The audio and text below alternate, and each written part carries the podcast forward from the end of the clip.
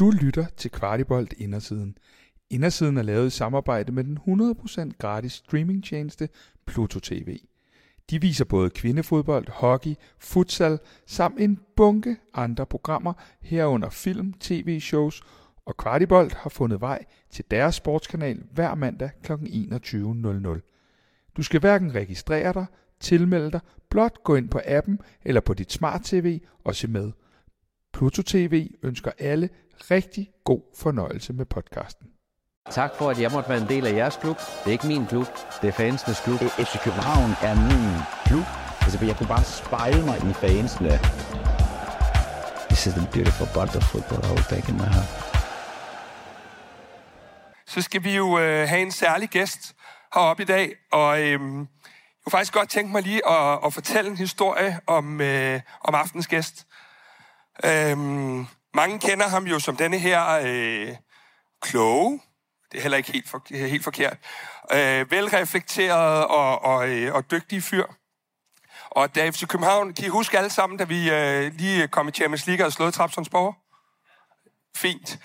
Dagen efter, der ringer min telefon fra et nummer, jeg ikke rigtig kender. Så ved I godt, så tænker man, det, det, det magter jeg sgu ikke lige, hvis det er Jehovas vidne eller et eller andet, man er træt på anden dagen efter sådan en Champions League-kamp. Men jeg tager den her telefon og siger sådan, det er Kasper. Og så bliver der sagt i den anden ende, hej, det er William Kvist fra FCK. Okay, okay. Så tænker jeg, det første man tænker, det er, fuck, jeg er nødt til at sige noget klogt. Fordi at uh, William skal jo helst tro, at jeg også bare ved en lille smule om tingene. Så hvad siger jeg? Hvad siger man til William Kvist, når han ringer? Og så siger William sådan, jamen, øh, jeg har en liste her, jeg vil bare ringe rundt til en masse forskellige folk og sige tusind tak øh, for den støtte, I giver FC København, og det, I øh, står for med, øh, med, med alt det her radio og podcast og alle de her ting. Og jeg tænker igen, hvad fanden skal jeg sige? Fordi det skal jo være klogt, når det er William Kvist. Men øh, der gik rundt regnet 30 sekunder, så var det, øh, så var det øh, to fans, der snakkede sammen i stedet for, og vi diskuterede, om vi skulle spille 4-4-2, 4-3-3 øh, eller hvad. Og øh, samtalen var en halv time, og da, da der var gået de her fem minutter, så havde jeg helt glemt, hvem det var, der havde ringet, fordi det var egentlig bare to fans, der snakkede sammen. Så derfor øh, kan jeg jo faktisk også nu byde velkommen til øh, FCK-fan, men også otte danske mesterskaber, 425 kampe og anfører af hjertet, William Kvist.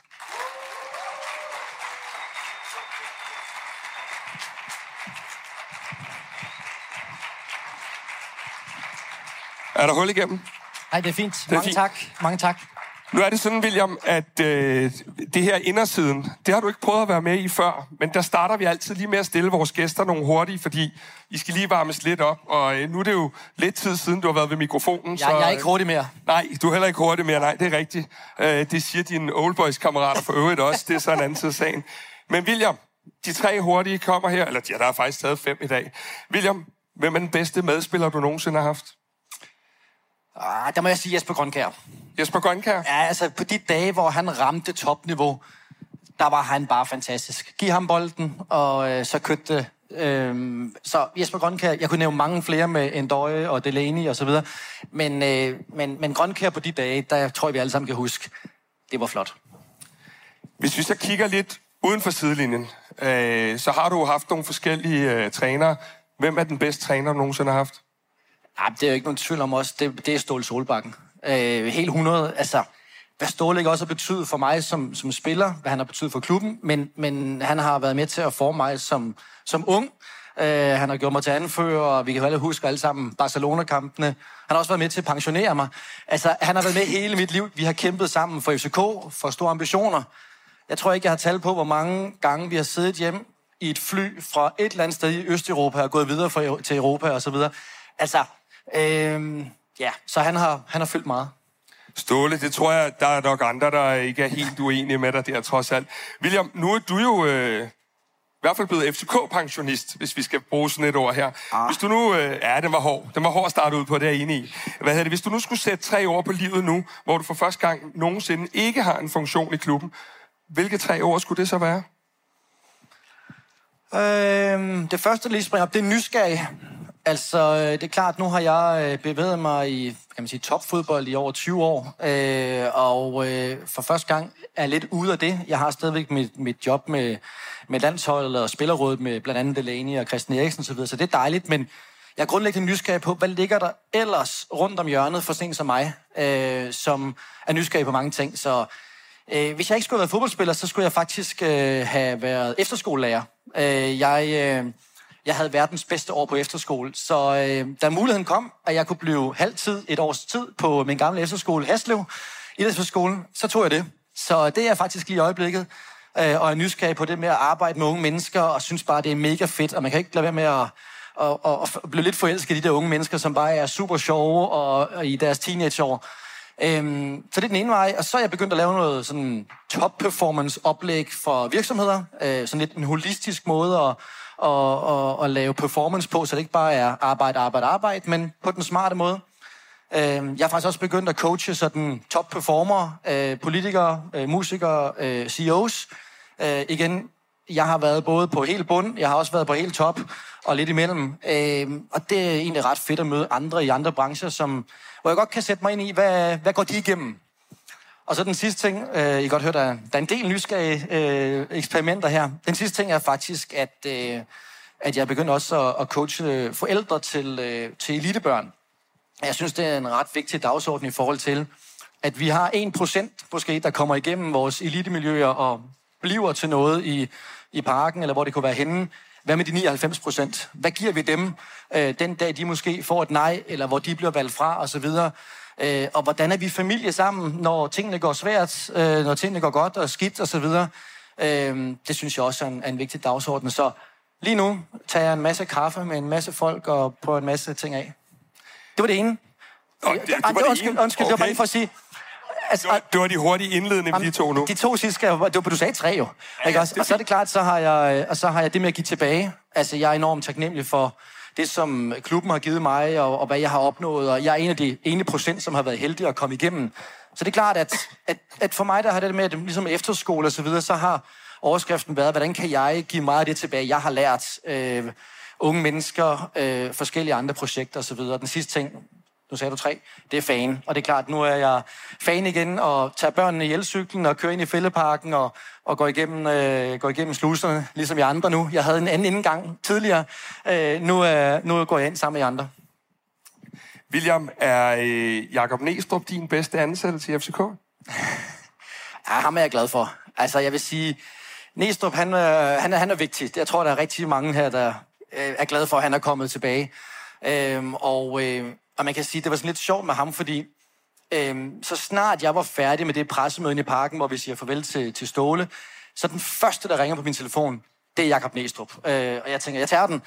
Og han siger bare, William, kan du huske den gang, da du stoppede? Den dag faktisk, der løb vi en tur efter træning sammen med ham rundt om Damusengen. Og så siger han, den dag, vi skal lave noget nyt og spændende i FC København, nu skal jeg ud på mine egne vinger, den dag, vi skal lave noget nyt og noget nyt, så, så, så skal du ringe til mig der, det tog skal jeg med på. Og øh, det var så det tog, han gerne ville med på, og øh, ja, det, det er vi godt tilfreds med.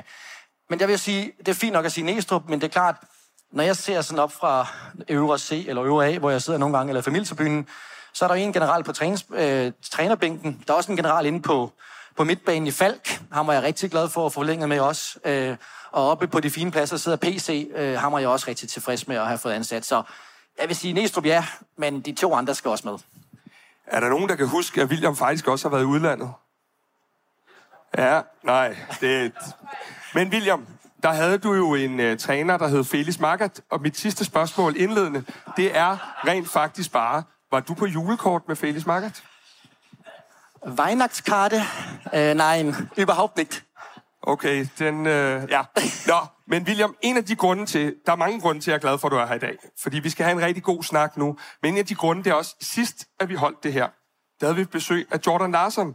Og Jordan Larsen er jo en super fyr og alle de her ting. Men Jordan Larsen er også en nuværende fodboldspiller. Ja. Du er jo eks-fodboldspiller du sagde gammel, jeg siger rutineret, lad os tage det som det er. Så derfor så har vi faktisk mulighed for at øh, spørge Mathilde, om hun vil komme med to gin tonics til os herop, fordi du skal ikke op og træne i morgen. Eller det kan godt være, du skal det, men det betyder ikke lige så meget, som det har gjort. Så øh, skal vi ikke sætte os ned, så jo. kommer der lidt at drikke, og så tager vi hul på en god snak. Fedt.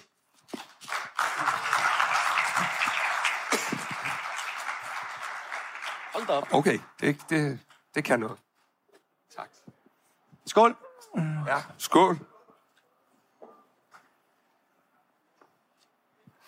Vi, øh, William, vi lægger rigtig, rigtig hårdt ud nu, fordi jeg kunne godt tænke mig at springe direkte ud i det, som mange af os stadig betragter som, tror jeg i hvert fald, en af de største oplevelser, vi nogensinde har haft.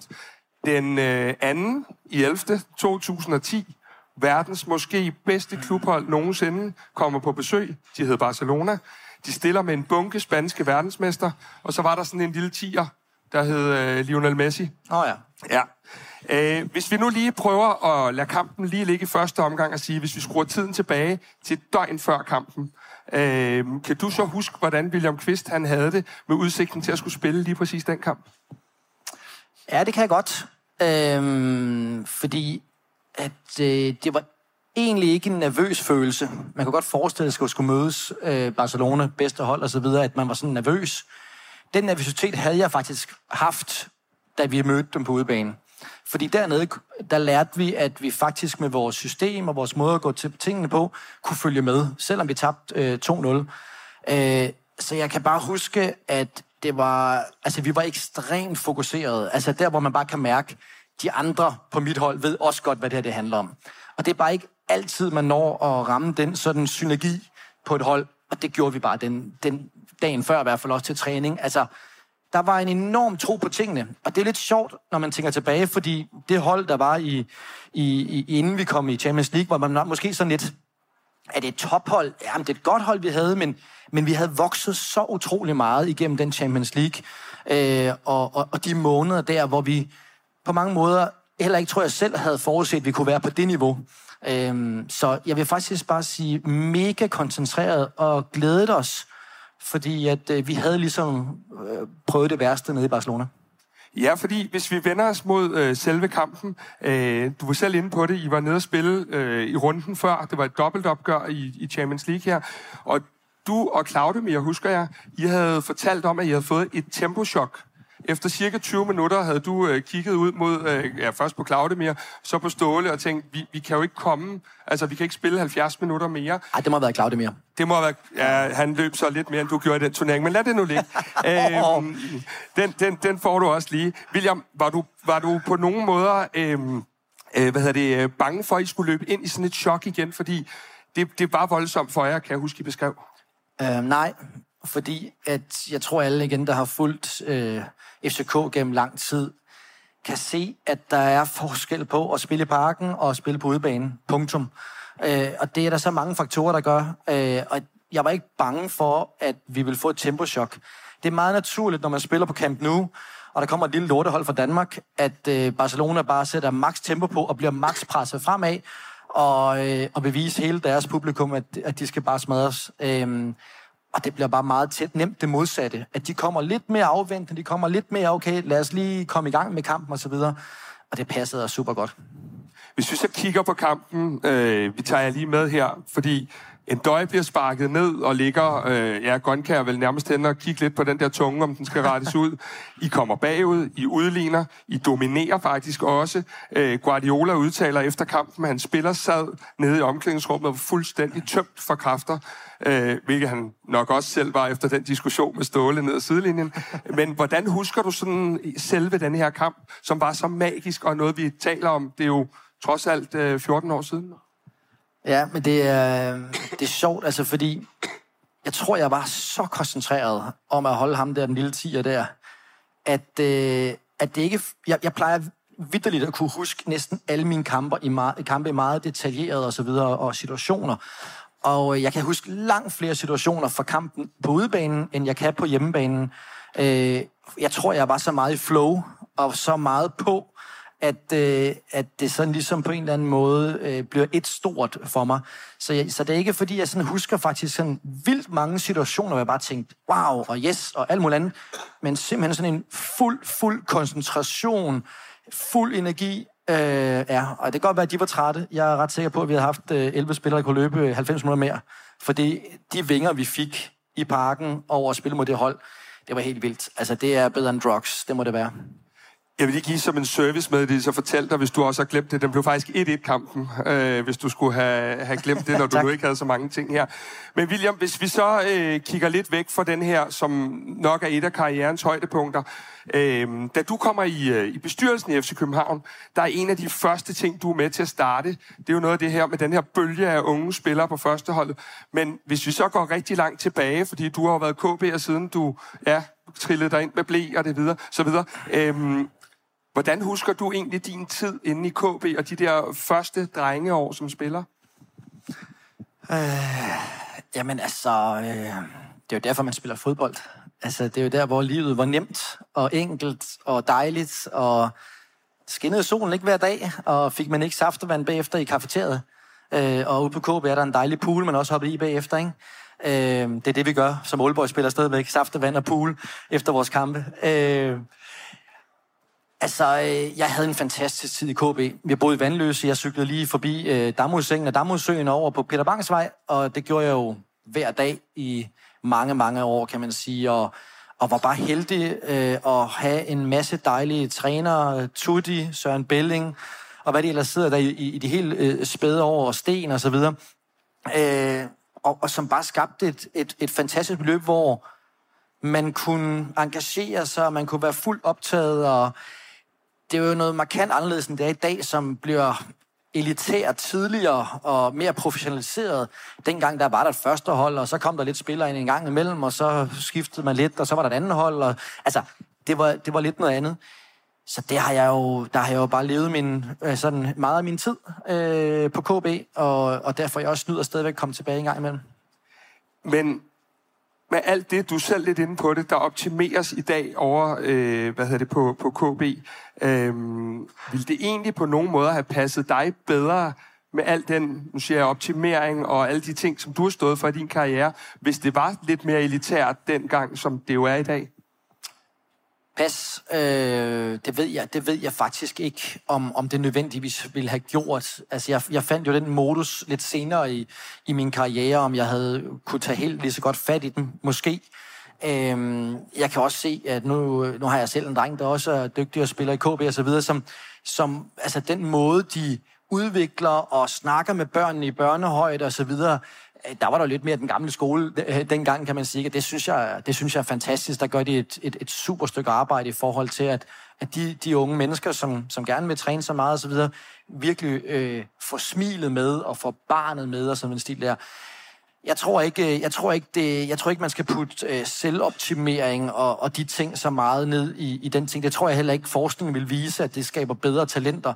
Jeg tror meget på... Øh, et holistisk børnesyn af, at det er børn, først og fremmest, når de er 9 og 10 og 11 for den sags skyld også, at de skal være glade for at spille fodbold. Og åh, hvor er der langt fra, at du er 12 år gammel, Tag der noget, der dufter af parken, udover at du skal købe en billet. Altså, det, vi, vi sidder jo med vores U17 øh, i FCK, og, og, og selv trænerne der kan nogle gange ikke sige, hvem blev egentlig til noget. Ikke? Altså, Jæler er den bedste eksempel nu her, øh, som en af vores bedste spillere, og, og, og det var sgu svært at se, da han var U19. Øh, så, øh, så lad dem nu være børn øh, så lang tid som muligt. William, i din egen karriere har du, øh, har du altid søgt det optimale i alle situationer, fordi du godt vidste, og jeg skal lige sige til alle sammen, det her det er Williams egne ord, så det er ikke noget, jeg siger, at, øh, at du ikke var det største talent. Øh, hvor kom den drivkraft fra? Øh, jamen, altså, jeg tror, at øh, altså dengang, der, der var det måske lidt mindre udtalt, også måske fra træners side, hvad man var god til og ikke så god til. Og, og jeg blev meget, meget hurtigt fokuseret på, at jeg ikke kunne drible, og jeg kunne ikke score mål, og jeg kunne ikke lave assist. Øh, og jeg kiggede på rigtig mange andre på min årgang, som var vildt gode til det. En Morten Duncan, og Nicky Simling, og Kasper Lorentzen, og Johan Absalonsen, og alt muligt andet. Og jeg tænkte bare, okay, det er jeg jo slet ikke. Og, og derfor var det nok nogle gange i min, min ungdomstid, jeg sådan følte mig lidt som, som det der kejserne, kejsernes nye klæder, ikke? Altså, hvor man tænker, hvornår er de finder ud af, at jeg ikke har noget tøj på? Og det gjorde lidt, at, at jeg begyndte at gemme mig lidt og tænke, åh, øh, lad mig være med at give mig bolden, for hvis jeg laver fejl, så kan det være, at jeg ryger af, og så videre. Øhm, men jeg må også bare erkende og sige, at jeg heldigvis lærte også hvad er det, jeg så er god til? Og det er klart med indtur af Christian Engel og så videre, i forhold til at få en at spille bold op af, og sige, William, Godt være, at du ikke lige kan drible så godt, og du er god til at spille bolden til siden eller bagud. Fint nok. Men der er altså en masse andre ting, du kan. Og jeg har, øh, når jeg sætter mig noget for, så har jeg en utrolig disciplin. Og øh, det er klart, det tror jeg, at de fleste kan, kan genkende til, der er kommet langt, at man skal have en, en, en vis disciplin. Jeg er enormt fokuseret og vedholdende omkring de ting, jeg laver. Øh, og, og det er klart, det kan jeg godt se i det ræs, det også er, at der er mange, der har været dygtigere teknisk end mig, eller har været dygtigere på nogle punkter, eller kunne alle mulige vilde ting. Og af alle mulige grunde, øh, life skills, også måske var der andre ting, der blev interessante, eller det med at kunne vende, vende en, en, en nedgang til noget positivt osv., de der sådan mentale redskaber har bare båret mig rigtig, rigtig langt. Øh, og så må jeg sige, så er jeg blevet født med en god fysik. Jeg har ikke, jeg har ikke været skadet. Jeg har altid passet godt på min krop. I stedet for så at få lige et halvt år på sidelinjen, som nogen får, eller tre måneder, som, som skader rigtig meget. Så, så jeg tror, det er nogle af de lidt mere kedelige dyder, men som øh, vidderligt øh, får en langt øh, med, de rigtige inputs. Og så må man også bare sige, det er noget af det, jeg kigger på. Så er der også noget held i det her. Altså, der er bare nogle gange med, hvornår er de rigtige timings for de rigtige folk øh, i, i, i, i FCK. Nu kan vi se Rasmus Højlund, ikke? Altså, havde der været en anden timing for ham, havde vi så også set ham på det niveau nu hos os, eller hvad? Det, så, så, så der er sådan nogle flere elementer i det. William, man, man siger, det kræver en øh, landsby at opdrage et barn. Øh, du skriver i din bog, at det krævede, og hold jeg nu godt fast, 2,5 millioner kroner at skabe en William Kvist. Jeg bliver simpelthen nødt til at spørge, hvad fanden bruger man 2,5 million på, William? Ja, jeg skal nok have brugt noget mere, ikke? Hvad hedder det? Øh, ja, hvad bruger man det på? Man bruger det øh, helt klart på, øh, på eksperter. Altså, øh, jeg, øh, da jeg først fik åbnet op for, at jeg ikke fokuserede på alle andre end mig selv, eller ville være, ej, gid jeg bare som ham, eller så videre. Nej, jeg kiggede på mig selv og siger, okay, hvad har jeg styrker, hvad har jeg svagheder, og kan jeg arbejde med de ting, jeg kunne kan det? Hvor kan jeg arbejde med dem henne? Hvem kan hjælpe mig? Øh, og, øh, og det gjorde jeg jo fra den dag af, jeg blev nærmest 20, og så øh, ja, stadigvæk gør det, kan man sige. Så de penge er blevet brugt på øh, forskellige trænere. Jeg har haft mentaltræner, jeg har fysisk træner, jeg har haft en, der har lavet hypnosefiler til mig. Øh, alverdens behandlere, heksedoktor, pilates, mindfulness, meditation. Jeg har snakket med filosofi med Ole Fogh Kirkeby. Jeg har snakket ledelse med nogle folk. Jeg har lavet alt muligt mærkeligt. Transedans og spise bøffer til morgenmad og to fysiske trænere. Altså, you name it. Øh, ja, og øh, hvad hedder alle mulige forskellige test, man kan lave, gentest og DNA-test og intolerancetest. Fordi at det var mega sjovt og mega spændende. Hvor god kunne, man, kunne jeg blive? Og det er måske også bare rent matematik, sådan at sige, okay, fair nok, hvis jeg bliver 5% bedre, det kan, hvis jeg kunne gange det op i min Stuttgart-kontrakt, så er det trods alt også penge. Så både den der nysgerrighed og sjov omkring det, og så er der også bare noget omkring, at i stedet for, at jeg hele tiden sad og tænkte, ej, nu har vi tabt 1-0 og et eller andet stil der, og nu kommer træneren og synes, at vi er alle sammen nogle idioter, så havde jeg hele tiden nogle ting, jeg kunne arbejde på. Det vil sige, når jeg følte, at tingene gik den forkerte vej, måske for holdet, eller hvad det kunne være, eller for mig i nogle steder, så havde jeg hele tiden nogle ting, jeg kunne arbejde på, som gjorde, at jeg faktisk følte, det havde været en god dag. Øh, jeg følte faktisk lige pludselig, at jeg bevægede mig, selvom meget andet måske gik den anden vej. Og den øh, kontrol er måske sådan et negativt ord, men den impact, jeg kunne have på det, gjorde faktisk enormt meget. Øh, så så de, de får ben at gå på, Kasper. Det gør de. Altså, jeg skal lige høre, Martin, du sidder og reviser derop. Passer det nogenlunde med 2,5 millioner, tænker jeg, øh, det William nævner? Kan jeg få trukket det fra nogle steder? Det, den, vi, laver lige, vi laver lige en aftale bagefter. Æh, hvad hedder det? Men William, du fortæller om alle de her værktøjer. Kan ens værktøjer egentlig også blive så mange, at, at sådan, de kan blive en hemsko og skulle slæbe rundt på den her værktøjskasse lige pludselig? Ja, altså det er jo klart, at hvis dine værktøjer blev det eneste værktøj, øh, og jeg tror, jeg, jeg lykkedes så godt med at gøre de her ting, at da jeg kommer til Stuttgart, der tror jeg ligesom, det er den eneste løsning, der er på, om William bliver en succes eller ej. Altså, øh, jeg troede ligesom, at alt det, der, der ramte mig, alt det, jeg egentlig ikke havde kontrol over, det kunne jeg egentlig måske få kontrol over ved bare at gøre mere meditation, eller mere styrketræning, eller flere redskaber. Og det er klart, der, der kan jeg godt huske øh, en, en gang nede i Stuttgart, måske efter et, et års tid, hvor jeg vidderligt havde tænkt mig om at sige, okay, ham der træneren og de her medspillere, hvad en 7-17 gør det, og jeg er ikke glad, men kan jeg gøre noget mere? Der, der puttede jeg bare mere og mere på, og til sidst, der, der havde jeg et program, der ikke kunne, der, det var 25 timer ikke, om, i døgnet. Øh, så ja, det kan det godt. Og der tror jeg, det er meget vigtigt, at øh, der lærte jeg i hvert fald det der med at sige, hvad er det, jeg kan kontrollere, og hvad er det, jeg ikke kan kontrollere. Der vil jeg i hvert fald sige meget af det, som, som for mig har været vigtigt, det er, at hvis vi er skibe ude på et hav, så vil jeg meget gerne være med til at sætte sejl. Altså, jeg sætter min egen sejl, øh, og så kan det være, der kommer en stor vind en gang imellem, og jeg vil egentlig gerne derover af, men vinden bevæger mig den vej. Men så længe jeg selv har en indflydelse og, og gør en indsats for at komme derhen af, så er det okay. Øh, og, og det er i hvert fald det, som jeg som siger. Jeg har, jeg har prøvet at sætte sejl, og det, det tror jeg, jeg har lært i den periode, at jeg kan ikke overleve alting bare ved at optimere mig selv eller gøre mig glad ved mig. Altså, nu kunne jeg jo være djævelens advokat, og det er jeg så også. Øh, men har du egentlig ikke bare gjort øh, lejen, fodboldspillet, mega besværligt for dig selv på den måde? Nej, det gjorde jeg ikke. Jeg oplevede altid det modsatte. Øh, jeg oplevede altid, at når jeg dykkede ned i de her projekter, så, øh, så, så fandt jeg mere glæde. Jeg fandt mere sjov. Øh, jeg tror, mange af jer, der også øh, går op i ting, altså jo flere døre, man kan komme ind i det, man er interesseret omkring, og ved noget omkring, og mennesker, der er interessant at snakke med, jo mere interessant bliver det. Øh, så der var en periode, hvor det måske var, var, var den eneste løsning, jeg havde, men, men, men det har også det, der har fået mig til at ikke at slå knuder på mit eget hoved derop, fordi jeg tror også, nogen, hvis man bare går rundt og tænker hele tiden på det samme og det samme og det samme og det samme, eller altså ikke tænker noget og kun sætter Playstation på, øh, jamen så, så, så vil jeg i hvert fald have slået knuder op i mit hoved. Der havde jeg brug for øh, noget mere øh, at gå op i også end det. William, hvis vi så ser på dig, øh, har du på noget tidspunkt, og nu skal du være ærlig, og det bliver jo nogenlunde i lokalet og så videre her, har du på noget tidspunkt haft tanken, at andre så var useriøse, fordi de ikke gjorde de samme ting, som du gjorde? Og jeg sagde ærlig. Ja, men, men ja. jeg vil gerne være ærlig og sige, ja, det har jeg. Øh, jeg tror, vi alle sammen øh, har oplevelsen, når måske man er ung, man tænker, hold kæft, man, de der gamle, hvorfor gør de ikke bare det? Eller hvad det kunne være. Og så bliver man nok lidt ældre og tænker, okay, der er faktisk grunden til, hvorfor folk gør, som de gør. Og det er der normalt. Øh, og det er det klart, der, der var en periode der, hvor jeg ligesom to gange over spiller i streg, ikke? og vundet en masse mesterskaber, og stor kontrakt i Stuttgart, og forsiden af Euroman, og Anders Akker havde lavet program med mig. Altså, wow, mit ego, det kunne næsten ikke være større, vel? Øh, og der er det klart, der kiggede jeg nok rundt, og var sådan lidt prædiken over for nogen, måske også på landsholdet, der sagde, altså, undskyld mig, Rommedal, eller hvem det kunne have været, kunne man ikke, øh, kunne man ikke tage det mere seriøst på nogle andre måder? Øh, og det, det fandt jeg heldigvis sådan rimelig hurtigt ud af, tror jeg. Og, og, og i den sidste del af min karriere var jeg meget sådan i forhold også til FCK, var jeg meget sådan, jeg er til rådighed, det vil sige, de unge mennesker specielt, der var interesseret. En Ludvig Augustinsson for eksempel, havde jeg en del snakke med, fordi jeg kunne mærke, at han ville gerne, så han kom til mig og spurgte, hvad tænker du om det? Hvad gør vi det? Jamen, det var fedt. Rasmus Falk, øh, hvem det nu ellers kunne være.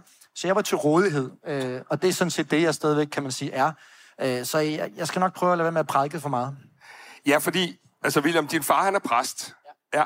Øh, tror du, der kan drages en øh, sammenligning her, altså at nogle af dine med- eller modspillere har tænkt, at du var en øh, missionerende prædikant i forhold til alt det her øh, optimering af sundhed? altså, jeg vil sige, at øh, dengang jeg tog en, øh, en juicer med i 2012 til Polen Ukraine øh, med landsholdet, og der lige pludselig begyndte at stå grønne juices og røde juices på vores borde, der var et par landsholdsspillere, der kiggede på mig og tænkte, altså, er han helt rask ham der, ikke? Øh, men øh, ah, jeg tror ikke, det har været så slemt, trods alt. Det, det, vil, det vil jeg ikke sige. Jeg tror, jeg tror, de fleste har tænkt, det er nok med et godt hjerte.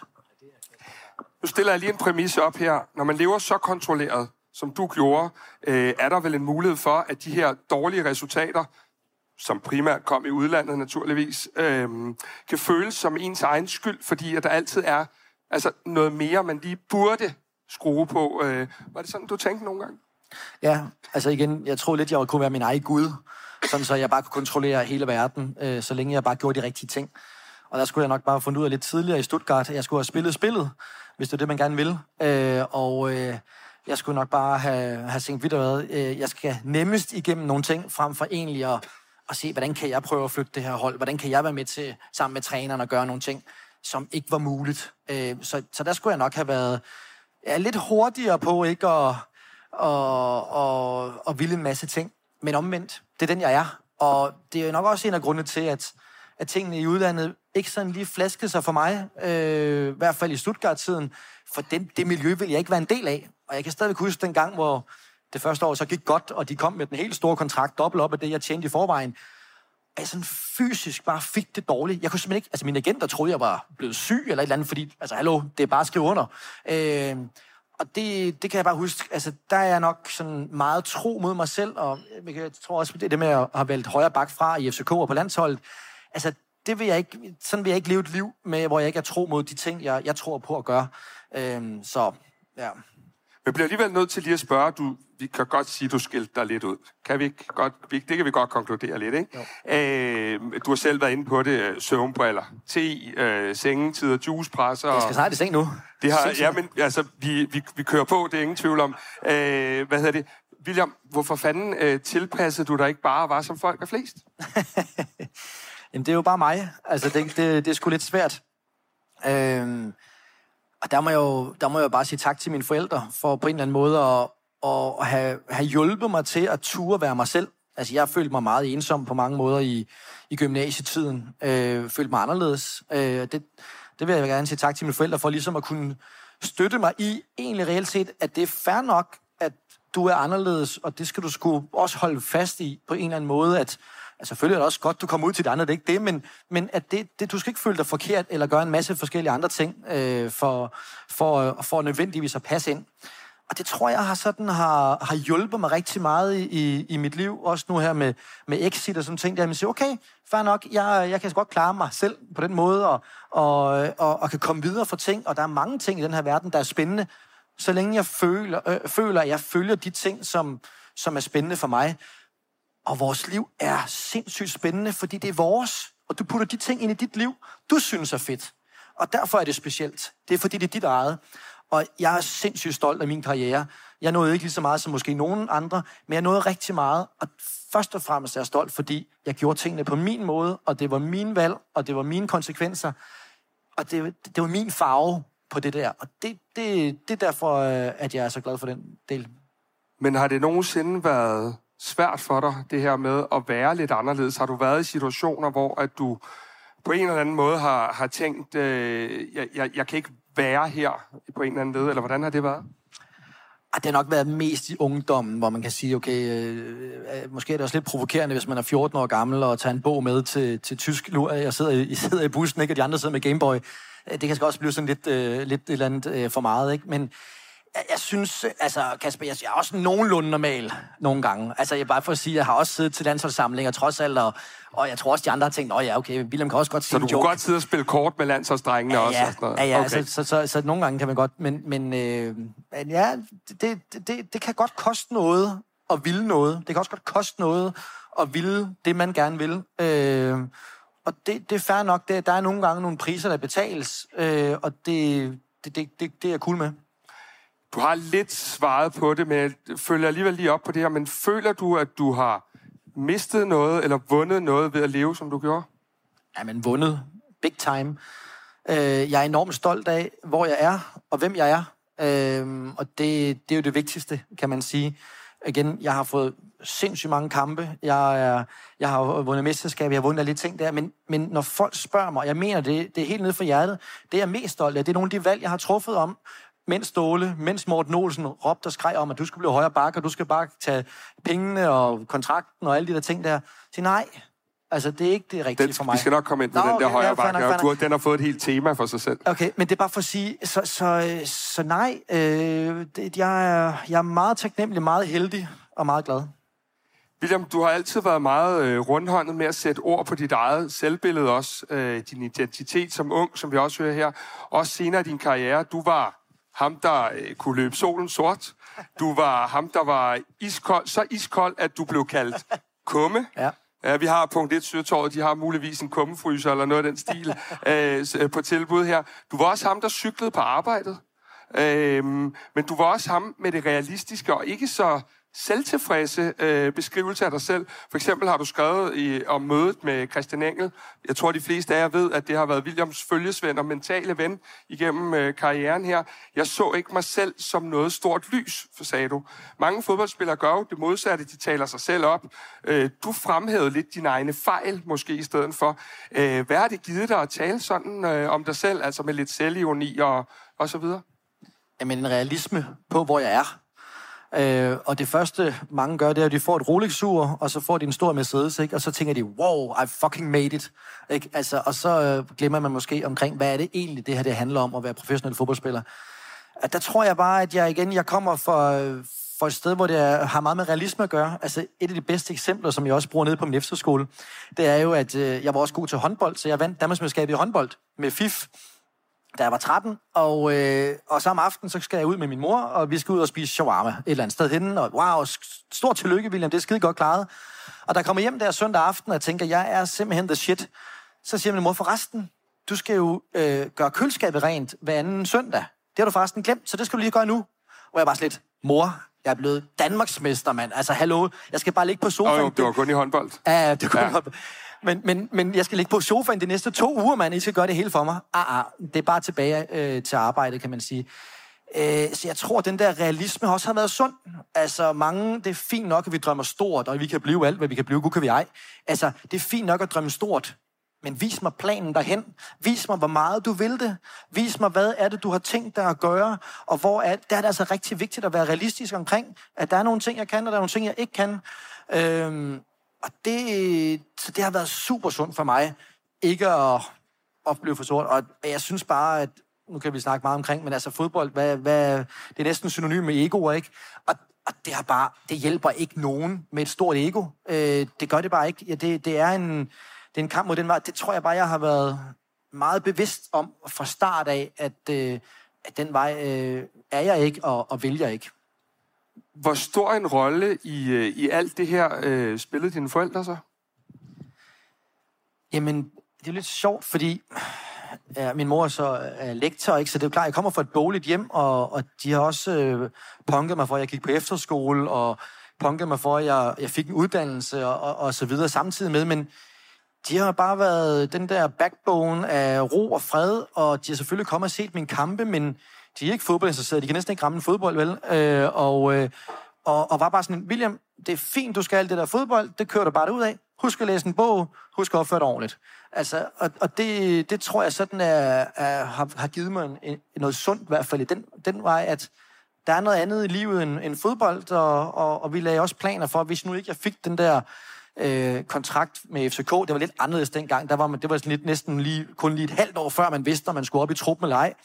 Øh, jamen okay, skulle jeg til USA på scholarship? Skulle jeg, øh, skulle jeg være efterskolelærer? Hvad er det lige, det næste skridt skulle være? Og så videre. Og det, det, det har sådan været en, en, en rolig ting, hvor jeg vil sige, jeg synes, der er mange, der meget tidligt i dag, altså nu kan jeg bare sige, Rooney starter meget tidligt med at være kendt, og jeg ved ikke hvad.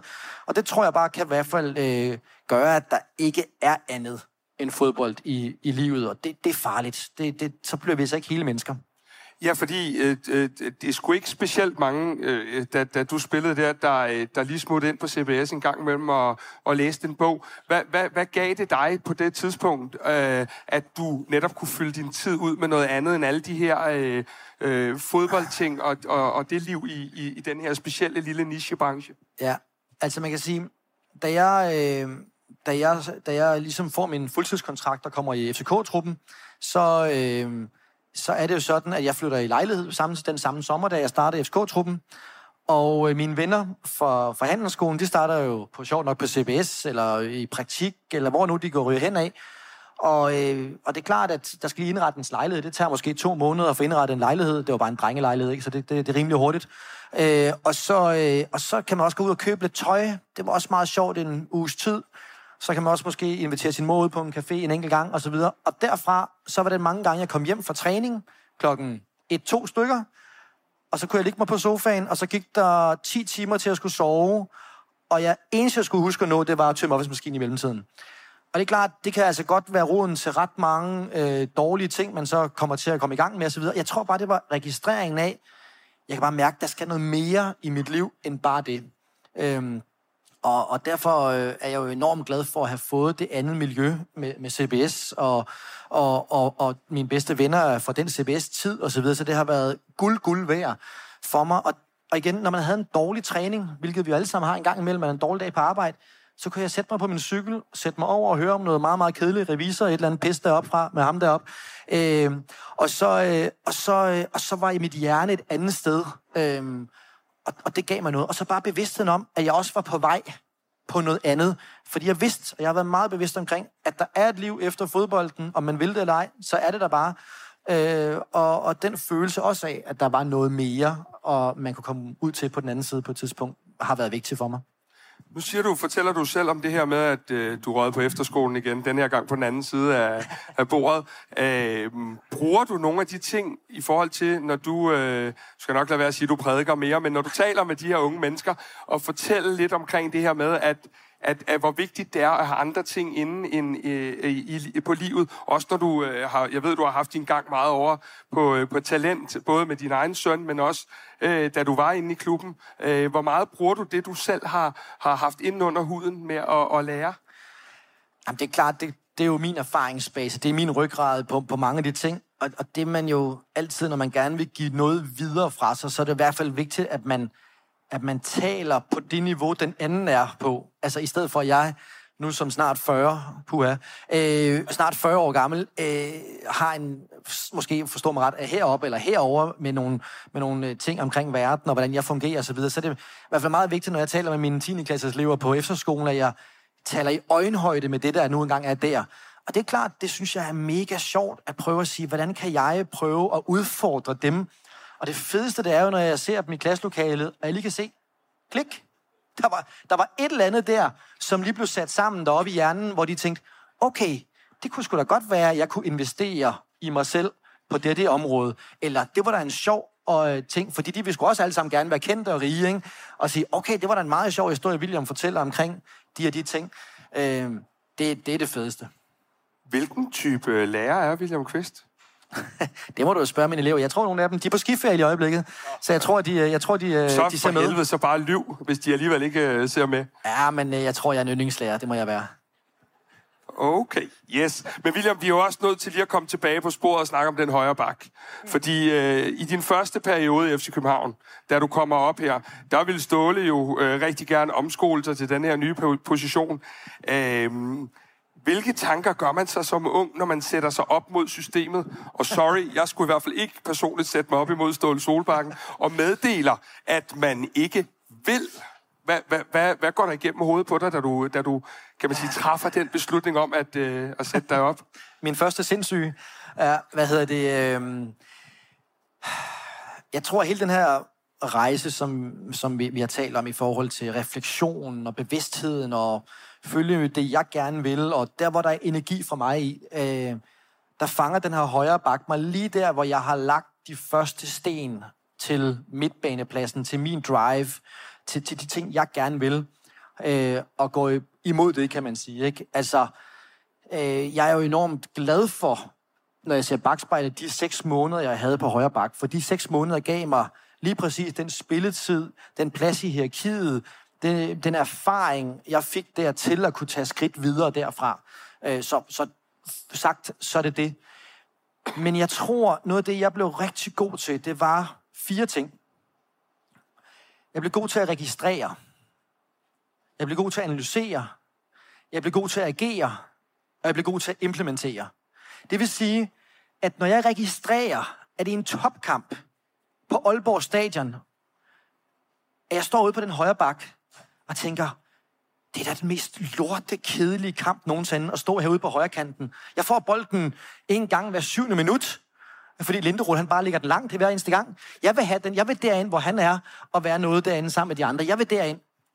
Den registrering, den skal man med tage med sig og sige, ved du hvad, hvorfor havde jeg det sådan der, sådan og sådan. Det her for det er det vigtigt for mig. Øh, og der havde jeg bare det der med at sige, jeg, jeg kunne bare se, jeg kunne aldrig og det er min påstand, blev rigtig glad for højrebakken. Selvom jeg helt sikkert godt kunne blive en dygtig højreback, det er jeg ikke i tvivl om.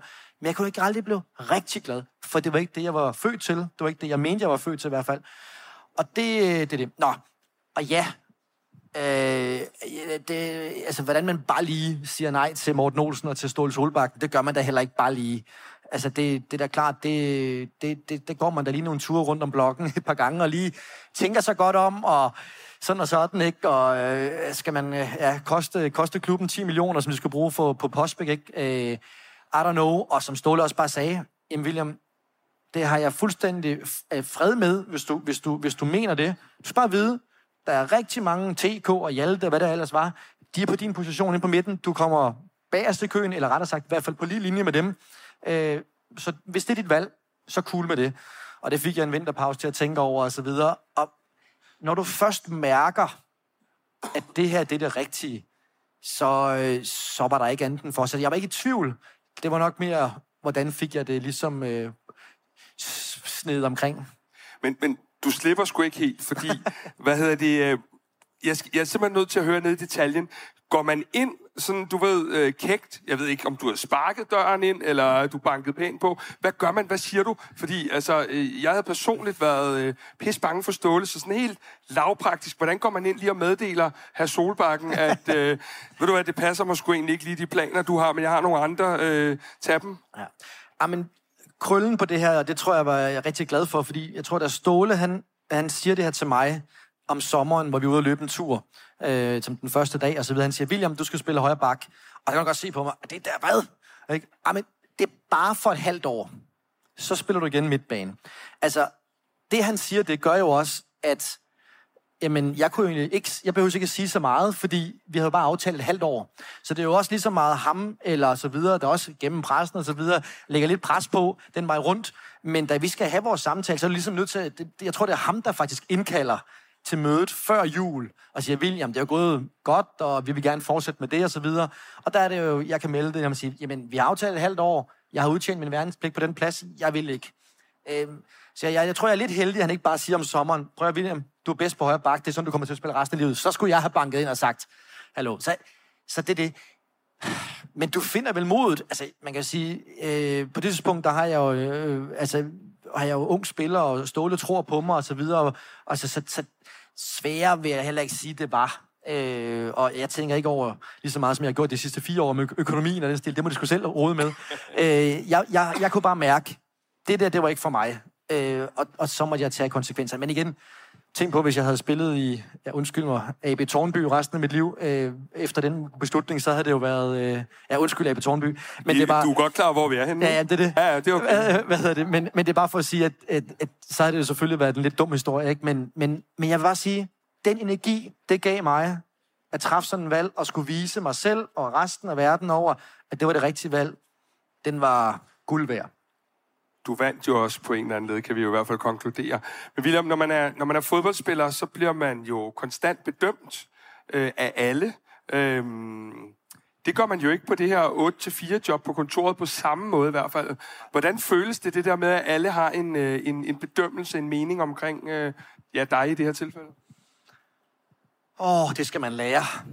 Øh, det, det er toft, toft job, synes jeg. Altså, jeg må bare sige, øh, de der sociale medier, altså, det er jo en ting for helvede i forhold til det der. Øh, en ting er, at det er en tidsrøver. Hvor mange herinde har ikke siddet på toilettet lang tid længere, end de egentlig gerne ville?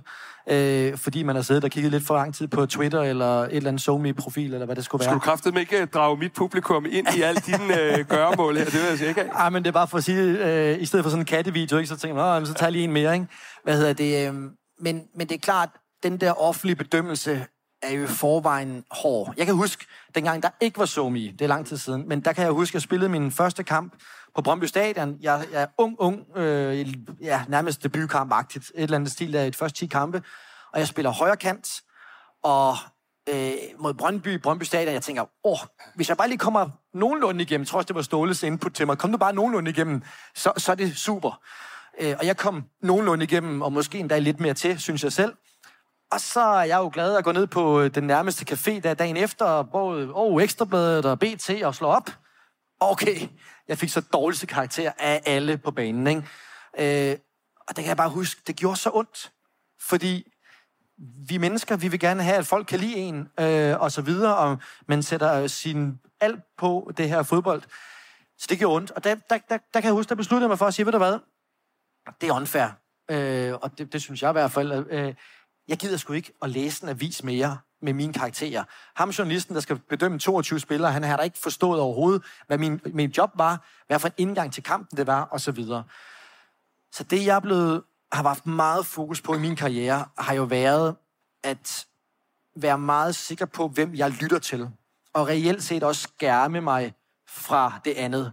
Fordi man kan sagtens tænke, ham der eller hende der, der har skrevet, at jeg er en idiot, eller whatever det kan være, eller jeg er piv elendig og udulig.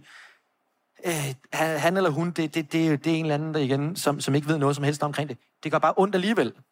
Øh, og det er bevist også, at du kan have 10 positive, og så kan du have en dårlig, og det er den dårlige, du husker. Det er den dårlige, der sidder i kroppen. Så jeg har to ting, der er meget skarp på. Hvem er det, jeg lytter til? Altså min træner, mig selv, min kone. Jeg har en god kammerat også, som godt kunne sige, William, er du ikke sikker på, at du er lidt over i dit for meget spil tilbage lige i øjeblikket, eller hvad det kunne være? Er der øh, nogen, der har sagt det, William? Nej, det er bare mig selv, tror jeg. Okay. De siger det på Old Boys. Øh, hvad hedder det? Og så, så, så det der med at være enormt præcis på, hvem er det, jeg lytter til, og hvad er det for nogle parametre, fordi du ved godt selv, hvordan du har gjort det. Alle spillere i FC København eller i Superligaen ved selvfølgelig godt, om de har gjort det godt eller skidt. Punktum. Det er der ikke ret mange andre, der behøves. Og så har jeg skærmet mig. Altså, og det er ikke nogen tvivl om, at det med at skærme sig, det har jeg været enormt vigtigt, øh, fordi at øh, øh de shitstorms, man nogle gange kom i, der var en gang med landsholdet, hvor alle også igen synes, at det, alt med Morten Olsen og det hold der, det var også min skyld, og jeg skulle deporteres til Sverige, hvad jeg ellers skulle. Hvad skulle jeg få ud af at læse det? Ingenting. Så det er bare for at sige, at den der offentlige bedømmelse, synes jeg, den, den er mega hård. Og, og det skal vi bare alle sammen huske på, øh, hvordan vi taler til hinanden. Og det er sådan lidt sjovt også i, i, i forbindelse sådan med, øh, med det her skift, også med Ståle, hvor jeg sidder i bestyrelsen, at, øh, at der kan jeg kun, jeg har ikke nogen, jeg har ikke nogen øh, øh hvad hedder det, øh, apps, så jeg kan ikke gå ind og læse alt muligt som ting. Jeg har hørt, at der var nogen, der også var utilfredse lidt med nogle af de ting, vi gjorde dengang. Øh, og øh, det meget sjove er jo bare, at i den periode, hvor det går allermest hit for sig, der er 14 personer, altså jeg har talt dem, der er 14 personer, der fysisk kommer hen til mig. Alle 14 kommer, enten lægger en armen skulderen på mig, giver mig et klap, high five, whatever, og siger, jeg støtter dig. Og så har der nok været 10.000 vis, der har gjort det andet den anden vej. Øhm, hvad er virkelighed? Vil vi nogensinde sige det, vi mener til folk, hvis vi møder dem i person? Nej. Så det, det er der, hvor at jeg i hvert fald vil sige, at det der med somi og den sociale snak øh, på, på de der på, det er, det er giftigt. Og, og det er ikke sådan, vi normalt vil opføre os, og derfor kan man også spørge, hvor meget af det egentlig, forstår mig ret, virkelighed. Øh, så, så det er egentlig det. Men William, øh, på trods af de her otte mesterskaber og alt det her, så har du, som du selv er inde på, været i de her shitstorme, os som spiller. Øh, kan du ikke lige prøve, fordi vi andre, der ikke lige har spillet 425 kampe for FC København, hvordan er det at komme hjem øh, hvis, hvis man har følt den der modstand mod sin egen person. Måske endda også for nogle af sine egne en gang imellem. Hvad, hvad er det, man kører hjem, og når de slukker lyset og, og så videre, du sidder derhjemme og reflekterer over dagen. Hvad, hvad, er det, hvad er det for et indtryk, du alligevel så kommer hjem med? For det gør vel noget ved dig? Jamen, det gør det. Og det er jo, vi skal huske på, så kan vi godt sidde og pege fingre af en eller anden, øh, nu siger jeg bare højre bak, øh, i Superligaen, der ikke kan tæmme bolden øh, en enkelt gang, og så griner ham og tænker, han er også for elendig. Han har lagt hele sit liv for at være lige præcis der. Øh, det samme kunne man sige sikkert om politikere og, og, og, og lignende. Øh, og, og så, så det er hjerteblod for de her folk. Øh, og det er klart, det, det gør det ondt. Og det, det, det, det er også det, jeg siger, jeg har, jeg, jeg har også mærket dybden af, hvor langt man kan komme ned i forhold til det her. Og det kan jo i sidste ende også skabe sådan lidt paranoia. Altså, jeg har da nogle gange, tænkt, når vi har tror, vi havde en sæson, der vi blev nummer 4, og alt muligt andet. Jeg var anfører, jeg synes, og vi havde Vavro Lyften, og det, det, det kørte bare ikke lige i, i mit segment heller ikke, og vi, vi vandt ikke vores kampe. Jeg kan bare huske, at gå og være forrest på, på holdet der på den måde som anfører, sådan tænkte, at det, okay, selvom man, er, selvom man er en rutineret fyr, øh, sådan lidt, hvordan er det, hvorfor er det ham derovre for, øh, kigger sådan der på mig, ikke? Og, og hvordan er hvorledes, øh, og, og kan læse, øh, eller rettere sagt, nogen bekendte siger, ah, men i BT også, og sådan ting der, det kan man mærke og det går der ind i ens motivation, hvis man ikke passer meget på. Det går ind i ens humør. Det går ind på alle måder. Det, lad os spise måde, det bidrager i hvert fald ikke med noget positivt. Men skal du ikke bare øh, ja, holde mund, fordi du tjener jo rigtig mange penge, så øh, det skal du vel bare øh, finde dig i det der? Jo, hvis det er et kriterie for, at man skal holde sin mund og bare arbejde ud af. Altså, jeg er i hvert fald ikke nogen robot. Og det kan godt være, at du sådan, i forhold til optimeringstingen øh, snakker om robot, men jeg prøver virkelig at være så meget menneske overhovedet som overhovedet muligt, og både kunne mærke the highs and the lows, øh, og, og være i begge dele. Øh, og, øh, og, og jeg ved om nogen i hvert fald, at nogle af de helte, vi alle sammen har inde på banerne, øh, at de er bare mennesker med lige så mange tanker og problemer og følelser som os andre. Øh, og, øh, og hvis det kriterie er, hvis man tjener mange penge, at så skal man holde sin kæft, så fair nok, men, men det, det, det kriterie kigger jeg nu ikke så meget på. Øhm, så så det er klart, det, det er derfor, jeg har den der opfordring til at tale pænt øh, til hinanden, og, og, og, og, og også passe på de her folk her, egentlig hellere hylde dem for, at der er nogen, der kan og vil gå hele vejen øh, for vores klub, for eksempel. Men glemmer vi nogle gange, fordi øh, vi lever jo alle sammen et liv med trummerum, smør madpakker og alle de her sjove ting, vi laver i hverdagen. Øh, så på en eller anden måde bliver søndagen jo vores kan vi kalde det frirum, hvor vi skal dyrke vores helte. Øh, og, og vi kan jo næsten ikke så overskue, når de her helte ikke øh, performer. Men har vi en tendens til måske så at sætte jer op på en øh, pedestal, så vi ligesom glemmer, som du er inde på, at I jo faktisk, ja, I smører også madpakker, selvom I er fodboldspillere, og kommer hjem og, og har nu lyder det sgu da helt, har følelser øh, på den led. Øh, er, er det noget, vi glemmer som, som fans en gang imellem, eller, eller hvordan er det? Hmm. Det ved, jeg, det ved jeg faktisk ikke helt. Altså, jeg, jeg må bare sige tak til alle dem, jeg har mødt gennem min tid i fodbold øh, af fans, fordi jeg kan nærmest ikke huske... Jo, der er nogle, nok nogle Brøndby-fans på Brøndby Stadion, der har råbt noget af mig, det, det vil jeg skyde på. Men alle, jeg har mødt, der har kommet til mig, har altid kommet med et positivt et eller andet. Øh, så det vil jeg gerne sige tak for, fordi det, det, det er vigtigt. Øh, og, og det er noget af det, jeg sådan også har, kan mærke her. Jeg, jeg kan huske, da jeg var ung spiller, der synes jeg, det var ret mærkeligt. Det med, at der var fans og nogen, der kom hen, og hvad ved de egentlig med mig og sådan ting der. Og, og kan huske, specielt i min, min sidste tid, eller da jeg kommer hjem igen i klubben, øhm, meget nemmere kan nyde den relation, det er, hvad jeg også kan give ved at give 10 sekunder, eller en autograf, eller en video, eller hvad det er. Øhm, så jeg tror også, man kan tage den omvendt og sige, hvor meget energi I fans, vi fans, kan give vores hold og vores spillere, er også helt utroligt. Øhm, og, og, og så, så det er måske nogle gange lige at vente lidt rundt, fordi spillerne vil rigtig gerne, men det er klart, de, der er et, sådan et bange for at sige, okay, øh, hvor tæt skal nogen på, eller hvordan ledes, fordi at det kan være, at det er noget ondt. Jeg ved ikke, om I glemmer det. det, det, det, det jeg, igen, det tror mere, det er sådan so for jeg har, jeg har ikke oplevelsen af, øh, når jeg har spillet, at der er ret mange, der oplever en eller anden øh, fan, der kommer direkte hen i hovedet på en landsholdsspiller, eller en eller anden, der siger, du er en kæmpe nar. Det har jeg ikke oplevet. Men kan man, blive, øh, kan man blive lidt bange for at gå på banen en gang imellem, hvis det er, at øh, man er inde i den her Ja, nu nævnte du skulle selv øh, Lyftner Vavro-perioden der. Øh, og nummer fire, det er vi jo ikke så vant til i FC København. Øh, kan man godt øh, fra start af være lidt bange for at gå ind, fordi at man så gerne vil det, og ved, hvor meget det betyder for andre mennesker, der sidder derinde? Ja, altså det, det, det kan man jo godt. Altså når tingene ikke lige kører, og vi har de højeste forventninger, fordi vi er de mest ambitiøse i Skandinavien øh, i FCK, øh, og man ligger dernede og godt kan mærke, at vi har svært ved at finde det tråd, der gør, at vi også vinder de næste otte kampe for at redde sæsonen. Ja, så kan man godt blive lidt bange. Og det var jo det, jeg specielt oplevede i Stuttgart-tiden. Det var, at, og jeg tror også bare som mennesker, så bliver vi jo usikre.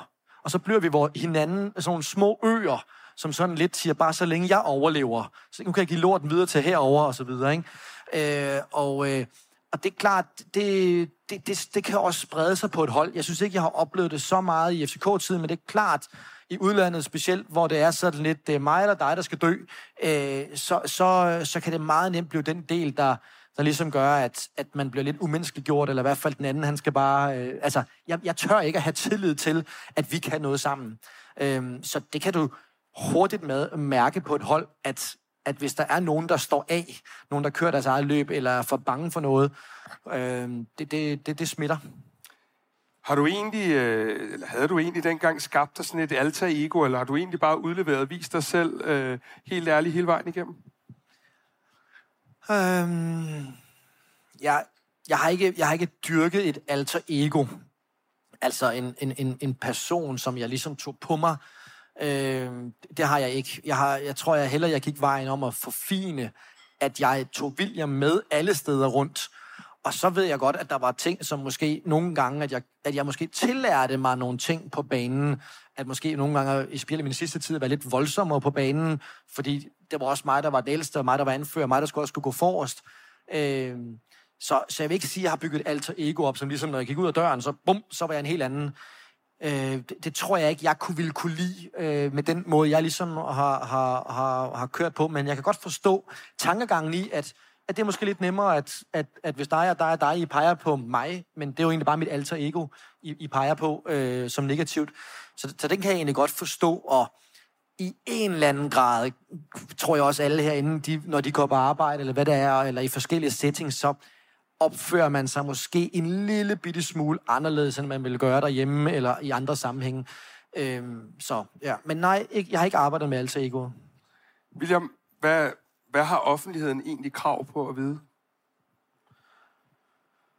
Øh, det er et godt spørgsmål.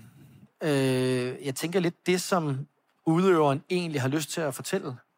Altså, øh, jeg har slået mig rigtig meget på øh, medier og udtale mig og være åben og være ærlig. Øh, eller slået mig, men det har i hvert fald også kostet nogle ting.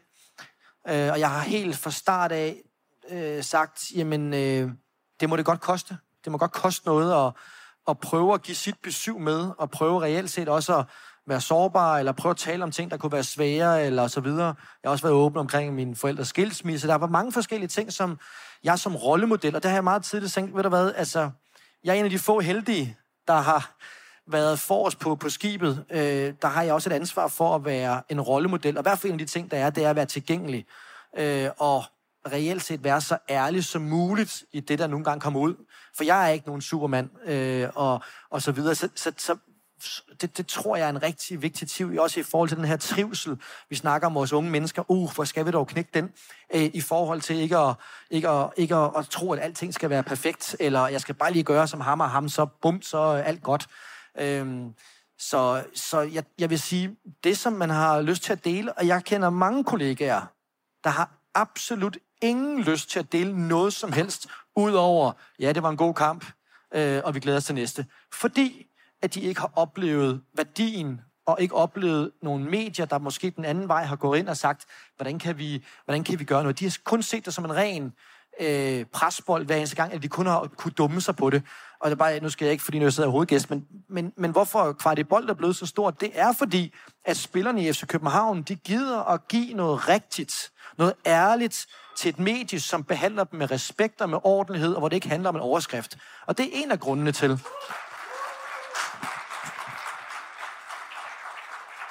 Jamen, og, det, og igen, det, det, det er en af grundene til, at man kommer så langt. Og det er meget sjovt, at BT skal skære rigtig meget ned i øjeblikket, for eksempel. Ikke? Fordi, jamen, altså, fordi at der er sgu ikke ret mange øh, af mine kollegaer, der tænker, ved du hvad, jeg synes, det er super fedt at blive interviewet af BT.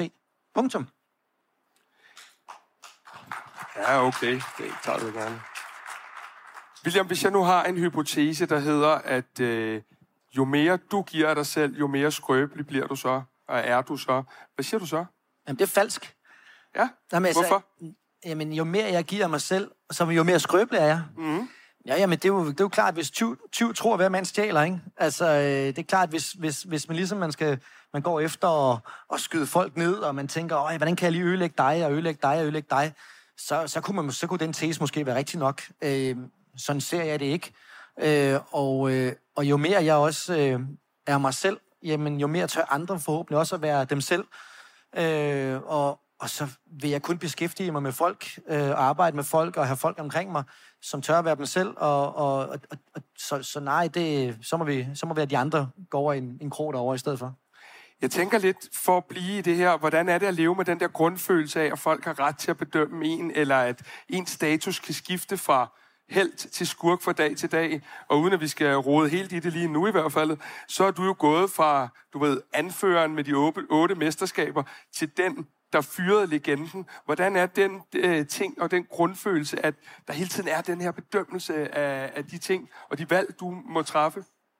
Jamen altså, det er jo, det er jo dejligt, at man snart er 40 så, lige på den her del der, ikke? Fordi, altså, der, der, det lærer man. Og det er jo det er en, det er en del af det. Øh, og, og det har jeg jo så været vant til ja, i over 20 år snart. At det, er, at det er en grundting, at der er nok rimelig mange, der kender mig og min historie, og nogle af de valg, og de kan være enige og uenige i dem. Øh, og og det, det lever jeg fint med, heldigvis. Altså fordi, at jeg har fundet ud af, at ja, øh, det koster nogle gange på nogle steder. Men hvad så, hvis, dig, der sidder derovre i sofaen, synes, at jeg er nar. Det, det, der, det er da egentlig ligegyldigt. Øh, det, det, det skal da ikke ændre noget for mig. Øh, og og det, det tager noget tid, tror jeg, at komme derhen. Øh, og det, det tror jeg, mange af de sådan folk, der kommer i hvert fald langt op, er nødt til, fordi alle har i hvert fald mange forskellige meninger omkring de folk, der løber rundt på forskellige øh, stadions eller, eller højere op. Så, så det, det tror jeg lidt kommer også forhåbentlig med, med tiden, fordi ellers til sidst kan du simpelthen ikke præstere. Så kommer du ikke igennem nåleåret på det der med, at hvis du, hvis du virkelig går op i, hvad alle andre synes hele tiden.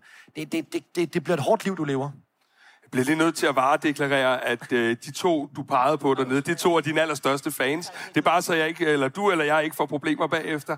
Men William, øh, nu går vi lige lidt tilbage i tiden. Du tager til udlandet i sommeren 2011. Det føltes som om, det var med resten af FCK, fordi der var godt nok mange, der tog afsted der.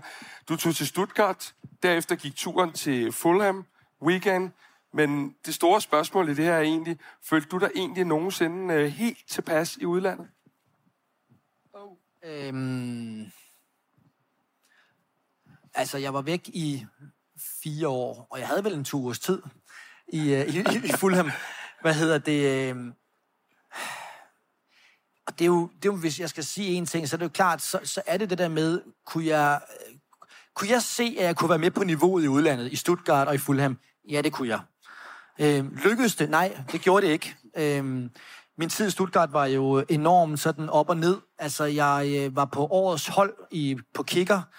Øh, folk i klubben troede, jeg skulle sælge, så derfor tilbød de mig øh, en ny kontrakt. Øh, jeg spillede alle kampe, undtagen en, og, og, og rigtig meget ros og så videre. Øh, men gik bare død i det der, øh, vi er hver for sig hele tiden, og hvis der er nogen, der har tabt, så er det i hvert fald din skyld, og træner, og jamen, der var det var forfærdeligt. Det blev, det blev bare sådan en negativ spiral, og, og, og det, det var ret hurtigt, jeg ligesom sagde til min agent, at finde noget nyt. Og det, igen, det er jo sådan lidt, det er jo fra dag et af, hvor man bare tænker, wow, øh, her er jeg sgu ikke helt tryg, eller her er jeg ikke sådan til, til, til pas. Og, og alligevel så nåede jeg et år, hvor jeg, hvor jeg topperformede i, i, i Bundesligaen. Øh, da jeg så kommer til Fulham, øh, der, der har jeg vidderligt to uger i paradis, hvor at, øh, hvor at øh, jeg spiller mod øh, Liverpool med det, med det rigtig gode hold med Suarez og Gerrard og alt det der, og gjorde det virkelig godt. Jeg spiller med udebane mod Manchester United, og, og vi får uregjort, og spiller også en god, øh, god 70 minutter mod Southampton, og får ros, og kan mærke, at jeg kommer i gear, og spiller sammen med Brede Hangeland, og Scott Park, og alle mulige fede typer derovre, og jeg bor i London, og altså, ting var godt, ikke? Og, øh, og så de der lidt, øh, øh, det der sjove skifte, de pludselig efter 14 dage bare smadret mit, øh, min, min, min drøm om Premier League, øh, må jeg bare sige, med at Felix Magath kommer, og, og der, bliver, der, der, der går klubben jo fuldstændig opløsning, desværre. Og det er klart, det er sådan det punkt, hvor jeg nok skulle have haft lidt mere held i min karriere, lidt mere timing at sige, kunne det have været, at jeg havde fået den mulighed at, at kunne bevise mig i Premier League de fire måneder sammen med Fulham, eventuelt redde os og starte derfra igen om sommeren? Det kunne jeg godt have tænkt mig. Øh, sådan var det ikke. Vi har talt med efterhånden mange i det her format, indersiden, der fortæller om den der ensomhed. Følte du dig ensom, da du var... Jeg ved, du har en sød kone, du sætter pris på, det skal jeg lige skynde mig at sige. Men følte du dig nogensinde ensom, da du var øh, i udlandet? Ja, Altså, øh, det, det gjorde jeg. Øh, det er der ikke nogen tvivl om. Og det, der er jo sådan noget, der er noget helt naturligt ensomt i at være væk fra FCK, der hvor man har været hele tiden, øh, København, øh, sin dejlige lejlighed, sin familie og sådan ting der. Men, men det er klart, at jeg synes graden af sådan råheden af det der meget sådan øh, penge og prestige og mig først og ego, øh, gjorde bare, at det blev koldere end vi er vant til selv i FC København. Øh, og, øh, og det er klart, det, det skaber en eller anden ensomhed. Og specielt synes jeg faktisk, at ensomheden var for banen. Altså, jeg husker stadigvæk det billede, jeg, jeg sådan er, er det bedste for mig i forhold til Stuttgart. Vi sidder i sådan en, øh, en kold kabine et eller andet sted. Jeg tror, vi spiller mod Bayern München faktisk. Øh, og øh, vi er bagud 2-3-0, og vi får sådan en på puklen. Og, øh, og så siger han, gå så ud og spil som et hold. Og jeg kigger bare rundt og tænker, dem der, som sjovt nok, da jeg havde problemer inde på banen, lige gemte sig bag en mand, så han ikke kunne spilles, og jeg så tabte bolden, og han har peget på mig nu her, mens han viskede til en anden en. Det er jo mine konkurrenter. De er mine fjender. Dem, jeg sidder sammen med derinde.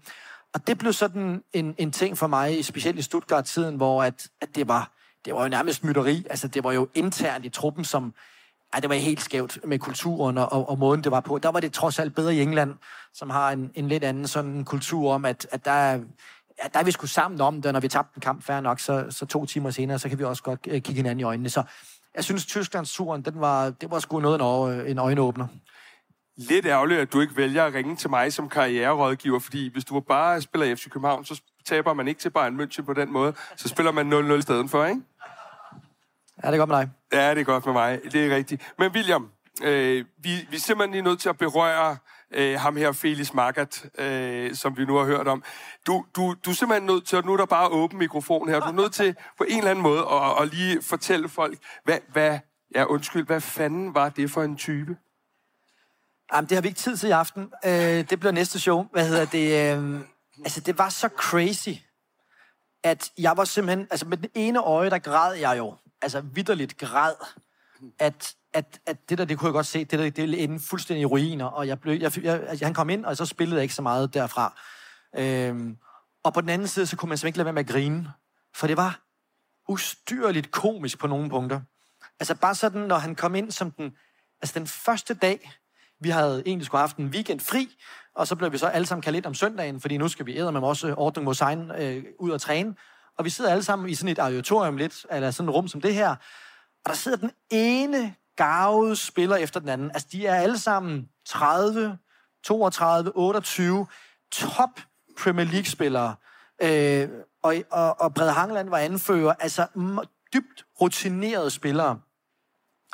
Og så kommer der sådan en, øh, en forvirret øh, assistenttræner ind, øh, og, og et eller andet, og kan ikke rigtig tale, øh, kan ikke rigtig tale engelsk, og han er lige blevet hentet ind fra et eller andet sted i Tyskland, som de har ikke arbejdet sammen før, og, og, om alle sammen er her, og os, der taler tysk, vil man sige, ja, ja, det, alt er her.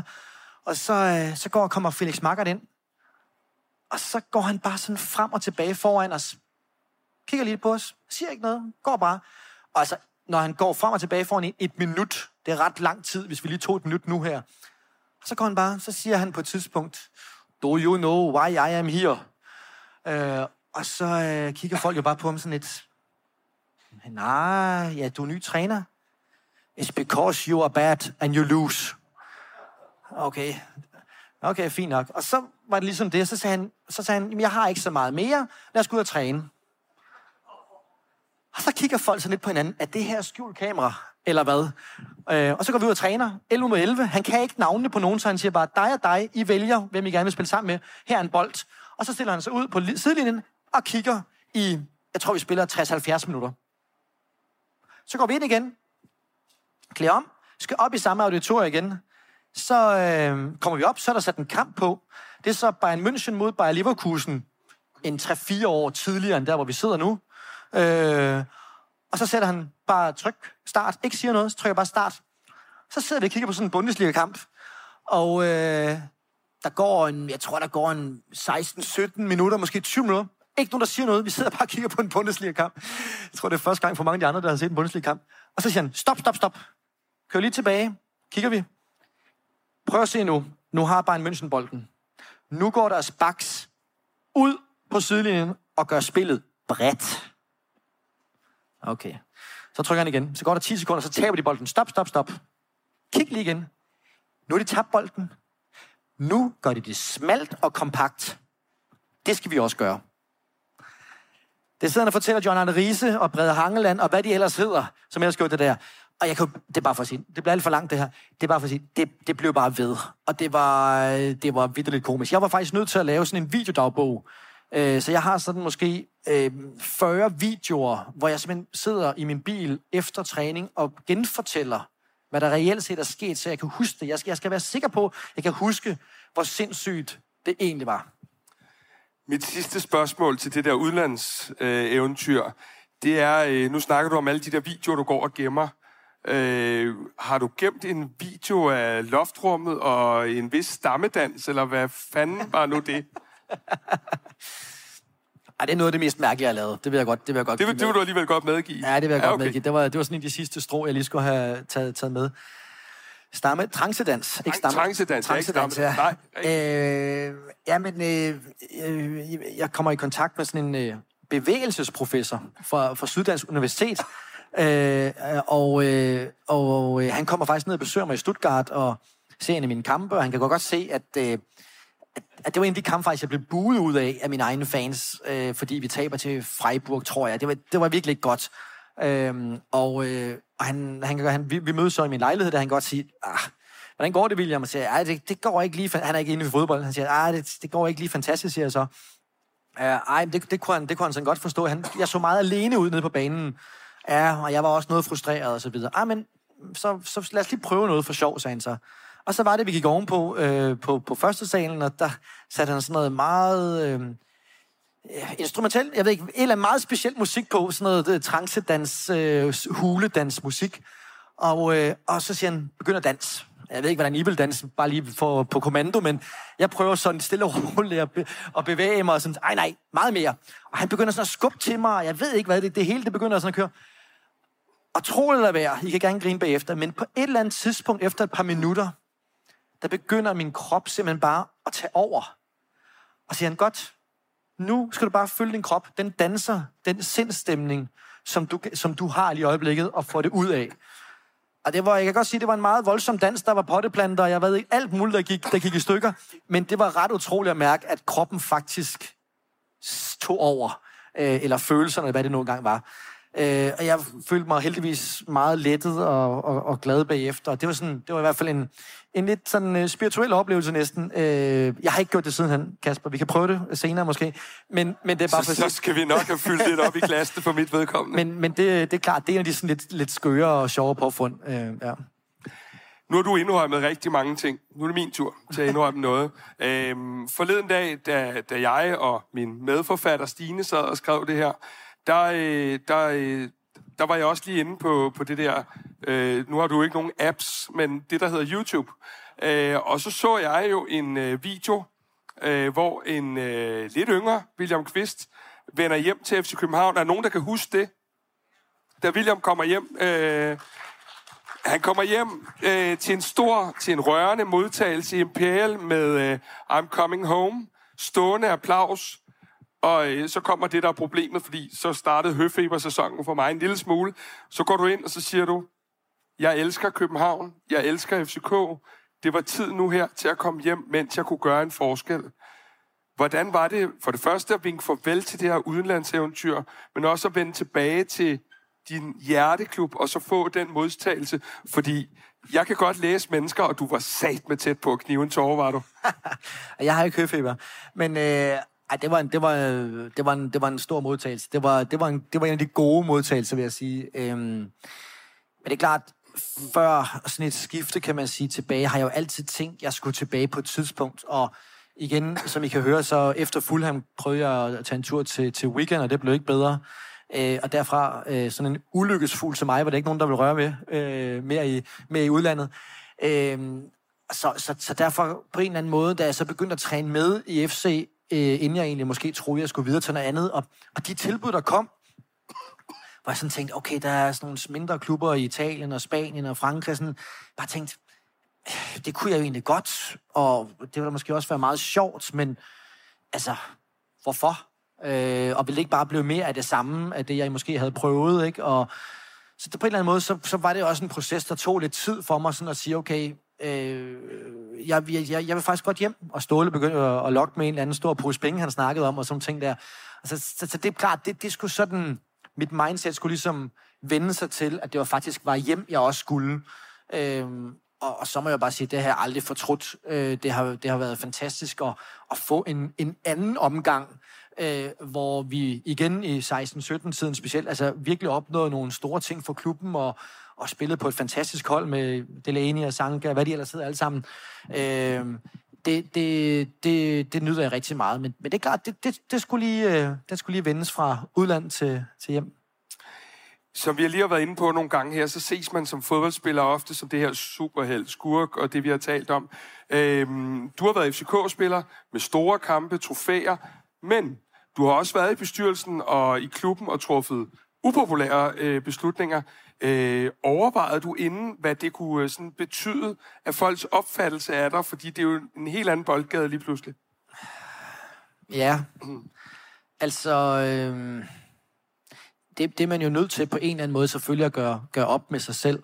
Øh, jeg tror, at lige præcis med min karriere, så har jeg jo også det, vi har talt om, lært meget at, at gøre de ting, der føles rigtigt, og ikke nødvendigvis, hvad andre folk mener øh, er det rigtige. Så når jeg ligesom har følt, det her, det var, sgu, det var sgu det rigtige at gøre, og jeg kunne gøre det fuldt ud, og jeg kunne have, du ved, impact på det og sådan ting der, så, så må det ligesom også, forstå mig ret, øh, få de konsekvenser, det nogen gang havde. Altså, specielt det der med afsked med Ståle. Der er man jo nødt til at lægge fra, at han var min fodboldfar, eller at være FCK-fan. Fordi der er nogle ting, når jeg sidder i en bestyrelse, så er jeg også nødt til at kigge på, hvad var det rigtige for klubben på det tidspunkt. Og det er klart, at det er sådan nogle ting, som, som kan være lidt svære at, at gøre det. Og jeg vidste jo godt, at det var ligesom at gå ind i løvens mund, øh, og, og ligesom sige, okay, det, det bliver nok en svær tid, øh, øh, lige herefter. Øh, og jeg tror også, vi har set andre klubber som Manchester United eller Arsenal, når store trænerkoryfærer, de smutter fra, øh, så er der noget tumult og noget utilfredshed, og, og det er svære tider derefter.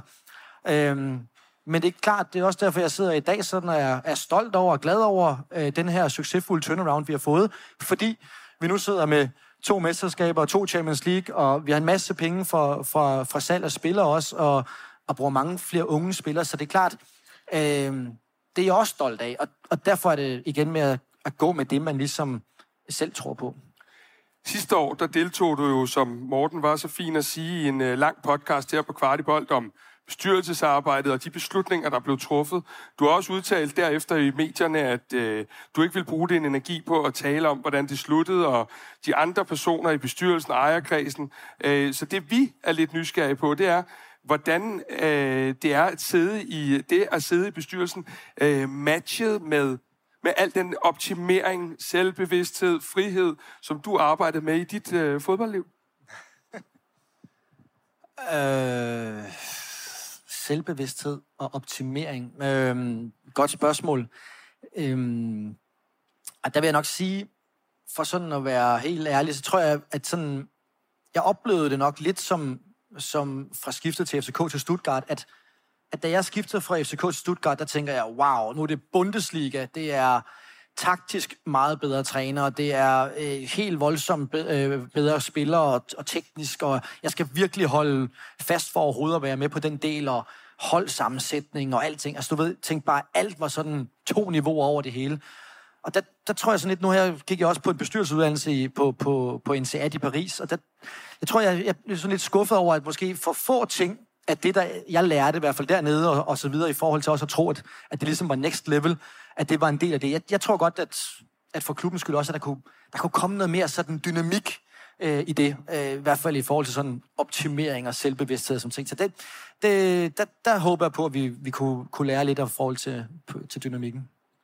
Hvis du nu skulle komme med sådan nogle lidt highlights på, hvad lærte du egentlig af at sidde i den der bestyrelse? Fordi guderne skal vide, du godt må have, du må nok have lært en lille smule, tænker jeg.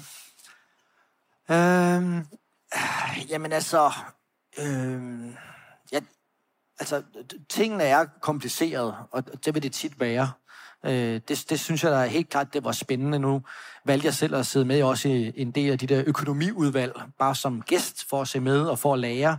Det synes jeg har været enormt spændende, øh, og, og vi har en kompleks sammensætning med fodboldklubber, med det hele og med det andet osv. Så, så, så hele det der har været, har været enormt interessant, øh, synes jeg.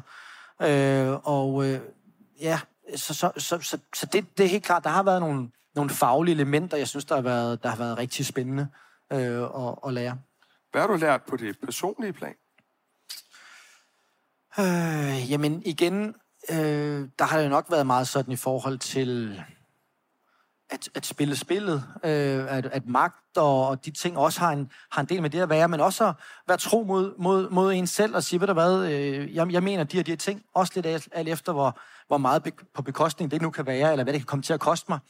Øh, der, øh, der, har det, der har det nok været nogle af de ting, som igen, øh, at, at stå, stå ved de ting. Kan William Kvist spille spillet? Ja, det kan han sagtens. Øh, det kan han sagtens, hvis han ønsker det. Er der noget tidspunkt, hvor du øh, har taget cyklen, sandsynligvis, og kørt hjem, hvor du sådan har tænkt, skulle fandme ikke have sagt ja til det her bestyrelseslort? Uh, nej, altså jeg har ikke, jeg har ikke fortrudt, øh, jeg har ikke fortrudt noget som helst om at være der. Det var super spændende og lærerigt, og bare det at få lov til at sidde i det øverste, øverste beslutningsorgan i vores elskede klub, det er jo en, en ære i sig selv. Uh, og man kan sige, mit fokus med at komme i bestyrelsen var jo vidderligt at være med til at skabe en ny FCK-ære.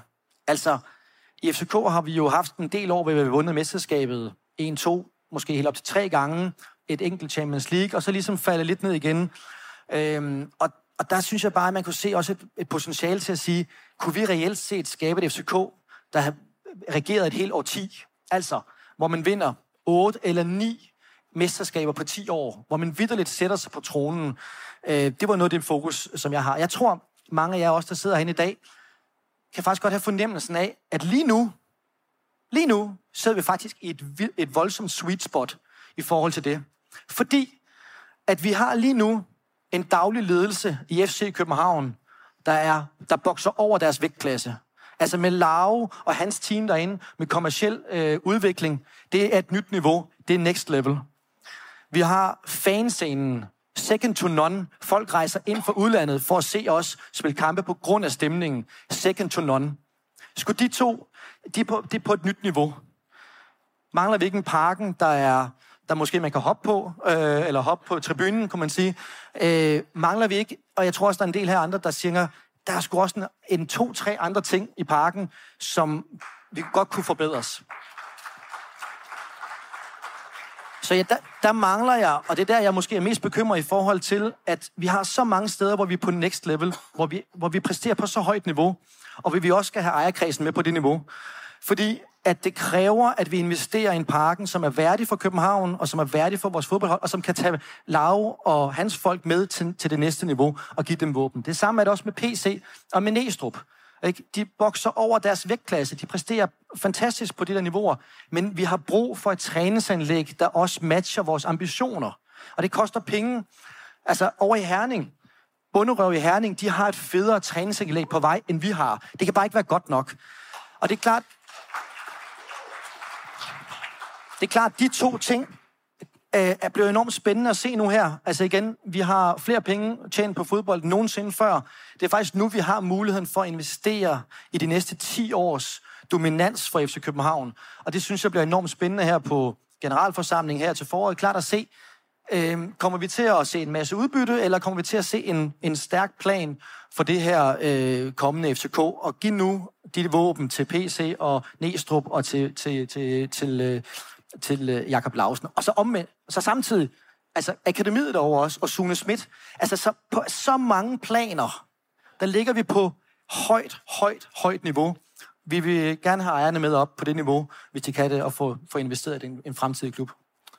Nu bliver jeg lige lidt fræk så og spørger, øh, alle de ting, du sidder og nævner nu, og du kunne høre folk klappet, der, der er nok ikke så mange, der er uenige i parken og træningsanlæg osv., øh, på nogle måder, øh, kan man så godt lidt frækt konkludere, at de visioner og de tanker måske fældede dig en lille smule i bestyrelsen? Øh, jamen, jeg har ikke nogen kommentar til, til, til det der exit og sådan ting der, men, men det er klart, at, at, at det er det, jeg mener med, at vi har så ambitiøse folk i FC København, øh, og jeg vil gerne være en af dem selv, med PC og Lave Fors og så videre, som så gerne vil presse det her fremad. De vil gerne, de er der, fordi de vil lave et FCK øh, de næste 10 og, og 10, som er dominerende. Og det er klart, det er der, hvor jeg håber på. Jeg håber på, at vi får nogle ejere og får nogle dynamikker, som gør, at de er med på den plan også. Øh, for det fortjener klubben, det fortjener vi som fans også, at der er en parken, som, som er også værdig, og som kan tage os med på næste niveau. Det, det håber jeg meget på. William, du er jo ikke blevet erstattet endnu. Der er gået, øh, ja, jeg fik et, øh, et lille minde, hvor vi to vi står ved siden af hinanden, den der podcast, og det, der, det, det er sådan omkring øh, et års tid siden. Øh, du er ikke blevet erstattet. Øh, mit første spørgsmål er, øh, hvad skal der egentlig til for at udfylde din plads? øh, nej, men det er jo sådan, det er måske sådan den, hvis, hvis, hvis, hvis træningsanlæg og, og, og, hvad hedder det, stadion er sådan ting, hvor jeg håber, at, at, at det kommer øh, i ejerkreds, kommer til at, at ske, så vil jeg sige, at at sådan, øh, den tredje ting kunne være rigtig, rigtig fin, det var, at, at der også kom nogle, en anden dynamik i bestyrelsen, at der kom nogle flere kompetencer øh, ind i bestyrelsen. Altså, der sidder lige pt. ikke en eneste med en kommersiel baggrund, som reelt set kan spare med Jakob Lausen, når han kommer med noget. Der sidder ikke pt. ikke en eneste i bestyrelsen, der ved noget omkring stadions, renovering af stadions, drift af stadions. Hvorfor ikke? Der er ikke en eneste, der lige pt. sidder med øh, fodboldfaglig viden. Han behøver ikke 425 kampe, men bare fodboldfaglig viden, tidligere sportschef, whatever. Det synes jeg er for ringe. Og det, det, det, det fordi, at vi ikke får den kvalitet ud af det, som vi, vi kunne få. Og jeg vil bare sige en ting, det er jo klart, Gud forbyde det, men kør PC galt i morgen, eller øh, tag til Saudi-Arabien, eller hvad, så er mit spørgsmål bare, hvem er det så, der skal udpege den næste PC, den næste sportschef? Det er i hvert fald det, jeg ikke kan se. Det synes jeg er ærgerligt, at vi gør os sårbare. Øh, og, og der også selv, da jeg sad der, jeg synes, jamen, hvorfor skulle jeg være den eneste? Vi er en fodboldklub. Altså, hvorfor skulle der ikke stille to eller tre med fodboldfaglig øh, kundskab? Så det igen, det er sådan en ting, jeg håber på. Lad os komme op på det niveau. Fordi der er så mange kræfter i den her klub. Der er så mange muligheder, og vi har bare ikke udtømt dem endnu. Og, og det, det håber jeg meget på, at, øh, at vi kommer derhen. Det kunne være, at vi øh, lige skulle bygge plads, for jeg havde faktisk et spørgsmål med omkring det med PC, fordi øh, hvis vi lige dykker lidt ned i det, så kan man sige, øh, da, da, da Ståle forlader klubben, der er, er, der er, er du jo meget, kan man sige, vores øh, fodboldbindeled, i hvert fald i forhold til at tage de samtaler med at få Jes Torup ansat og få lavet en ny organisation osv. Øh, vi er vel more or less nøgne i dag, hvis der skal træffes helt store beslutninger i form af det sportslige, og vi mister, vi alle, du fortæller selv, hvor dygtige de er, alle de her mennesker, ja. så er vi vel ret nøgne, hvis vi mister øh, en PC for eksempel. Ja, og, og det burde vi ikke være. Altså igen, vi skal nemlig største klub. Det er super attraktivt at sidde i bestyrelsen i FC København. Øhm, og og, og, og det, det, det synes jeg er ærgerligt, at, at vi ikke har de kompetencer og, og sætter os selv under den sårbare situation. Så, så jeg, jeg, jeg er fuldstændig enig i, at, at, at, at, at det, det burde man kunne finde ud af. Og jeg håber, det kommer i stand meget hurtigt, at man, man finder, finder noget, som, som kan være med til at producere værdi for, for vores dygtige, dygtige folk øh, under os. Ikke? Da du selv var der, øh, var der nogle af de erfaringer fra dit spillerliv og din karriere, som du sådan kunne bruge i det her bestyrelsesarbejde? Ja, men altså, det er jo klart, altså igen, nu snakker du om at spille spil, altså det, det kender jeg også fra min spillerkarriere, ikke? Men, men altså, når du har spillet 24, 425 kampe, så kan jeg ret hurtigt se, hvor hen er holdet. Øh, og, og hvad er det for nogle dynamikker, der er på plads. Så det er jo klart, det er jo, det er jo igen, det er jo, det er jo noget, som de færreste i hvert fald øh, kan. Øh, og, øh, og, og, og der vil jeg sige, altså, hvorfor er det ikke også, at vi har en tidligere sportschef ved siden af mig? Jeg synes, det er helt perfekt, øh, da det bliver meldt ud, at man ønsker en, en, en international profil i bestyrelsen. Jeg tænker bare, det kunne have været ved siden af en, der kendte København, der gjorde sig noget andet, ikke, kan man sige. Øh, fordi at de kompetencer, som, som jeg havde, jamen det var der ikke nok nødvendigvis for at skulle dække alt sammen. Øh, og og der, der, der synes jeg virkelig, at, øh, at, øh, at, jeg, at jeg glæder mig til, at der kommer øh, en mere. William, efter øh, at jeg i hvert fald er begyndt at lave kvartibold, så kommer jeg jo også tættere på klubben og ser tingene indenfra, og det er jo både på den, øh, den gode måde, men også øh, nogle gange på den lidt dårlige måde. Var der noget tidspunkt, øh, at du var bange for, om, om du sådan kunne holde kærligheden til, til klubben intakt efter det her brud? Nej, overhovedet ikke. Altså, øh, jeg tror, folk skal huske på, at der, lever, der løber KB-blodet og FCK-blodet igennem mig nu over 30 år. Og der vil løbe det igennem det til den dag, jeg dør. Øh, så det, det, det, vil, det vil der ikke være noget som helst. Øh, det er overhovedet ikke. Det var jeg aldrig på nogensinde bange for. Øh, og det er klart, lige efter, øh, at jeg blev bedt om ikke at stille op, øh, der, der har vi jo de der slutspilskampe, og det er klart, der var jeg sådan lidt, dem vil jeg gerne se. og der er det sådan lidt specielt at skulle ind på hjemmesiden og finde ud af, hvor er det lige, man køber hende. Der var ikke så mange tilbage. Og der vil jeg godt sige, det var lidt specielt for mig, at jeg fik billetter, de sidste nærmest, på øvre C, bagerste række. Altså vidderligt, bagerste række, hvor duerne sidder.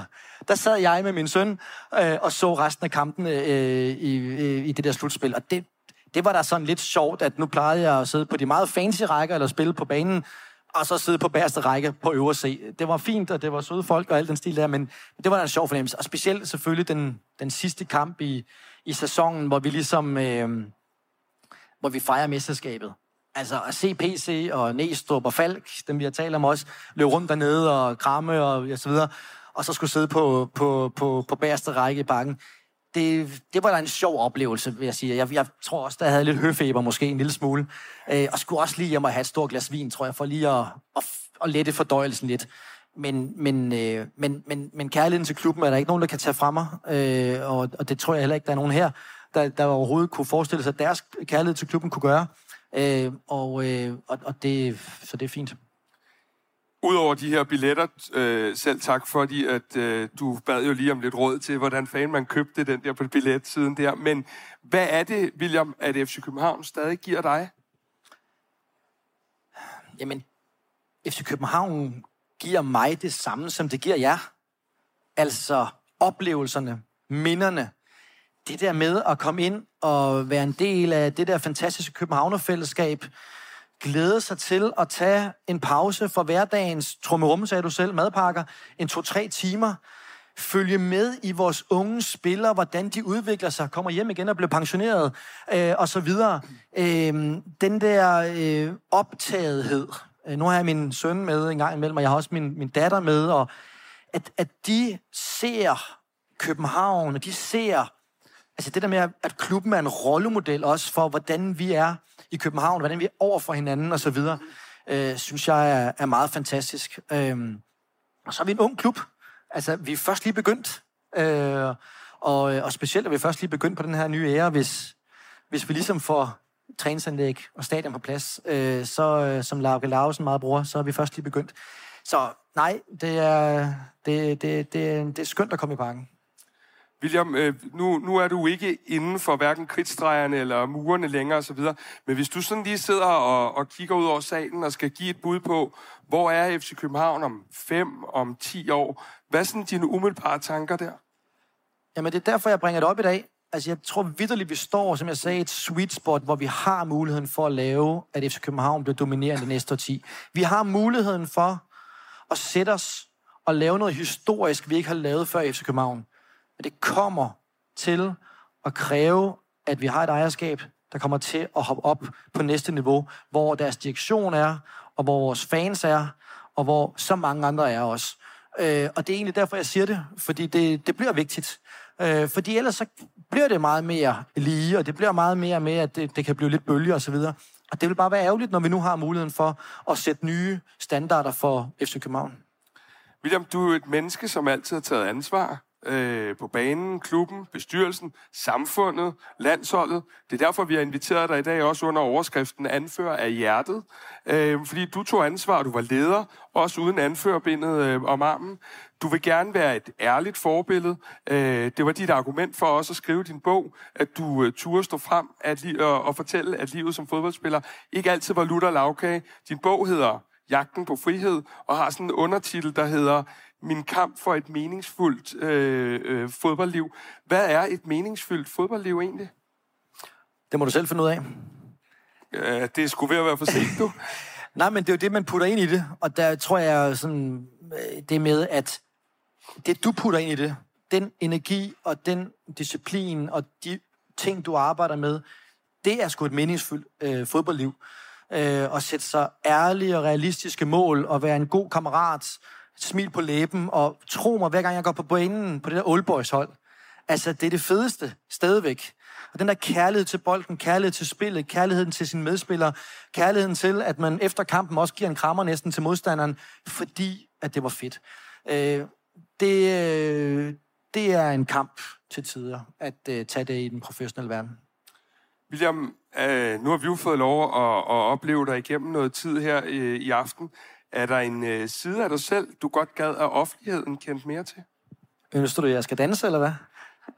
Altså, når du nu selv øh, teaser for... Nej, øh, men jeg tænker bare, øh, vi kender dig jo på en masse af de her ting, som vi har været inde på i aften. Er der sådan en side af dig selv, du tænker, øh, det, det gad jeg sgu meget godt lige, at, at andre vidste om mig?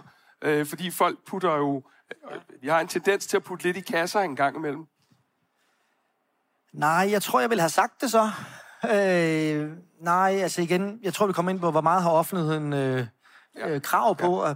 Jeg giver sgu alt det, som jeg øh, mener, at jeg kan give. Øh, og, og igen, så må folk øh, tage det eller lade være, og, og så videre. Øh, så nej, jeg har ikke noget, Kasper. Jeg har givet alt, hvad jeg kunne i dag, med det mest ærlige udtryk, jeg kunne komme med. Øh, med den største kærlighed til vores klub. Øh, og jeg er klubbens mand, så det vil jeg altid, øh, altid, øh, altid gå og stå forrest for den. Og hvem ved, en gang kommer den til at kalde igen, måske. Og måske øh, vil jeg for altid gå ind af samme indgang som jeg andre. Det er heller ikke den værste indgang at gå ind af. Øh, William, hvad håber du, folk vil huske dig for?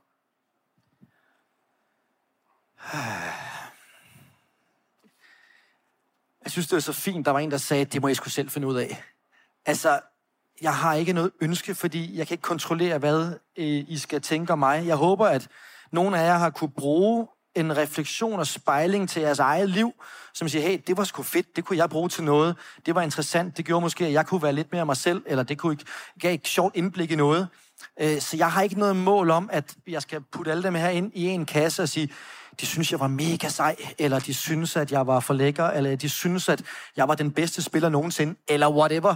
Øh, Ja, altså igen, du må spille bolden fremad og se, om det, om det, om det giver noget, ikke?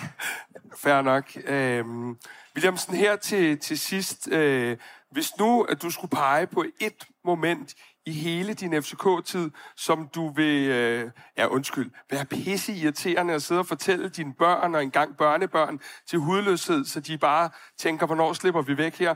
Hvilket moment skulle det så være? Åh, det er de der svære spørgsmål, fordi der er jo ikke bare et moment. Altså, det er jo et sammensurium af, af 10.000 ting. Øhm, altså, det er klart, hvis man sådan den meget personlige, hvis det skal være mine børnebørn og mine børn også, altså, så vil det jo være min lange, vedholdende kamp om at spille central midtbane, den grimme ælling, der ligesom på en eller anden måde starter ned af Tjekkiet og ender som anfører og spiller mod Barcelona. Måske en af de fedeste kampe, vi har spillet i parken. Øh, det, den, den rejse øh, vil jeg da håbe, at de vil lytte til mere end én gang. Kan du allerede godt høre, at de sidder og tænker, at de skal slippe væk fra den der? Ja, ja, fair nok.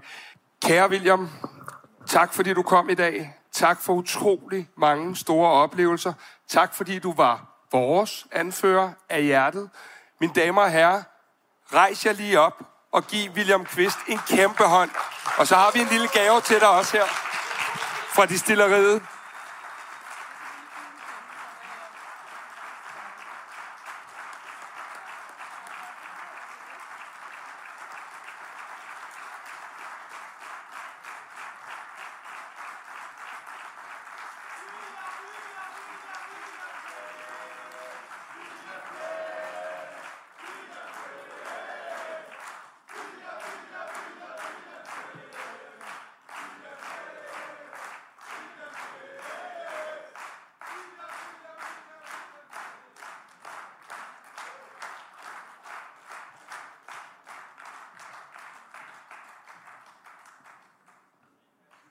For, at jeg måtte være en del af jeres klub. Det er ikke min klub, det er fansenes klub. FC København er min klub.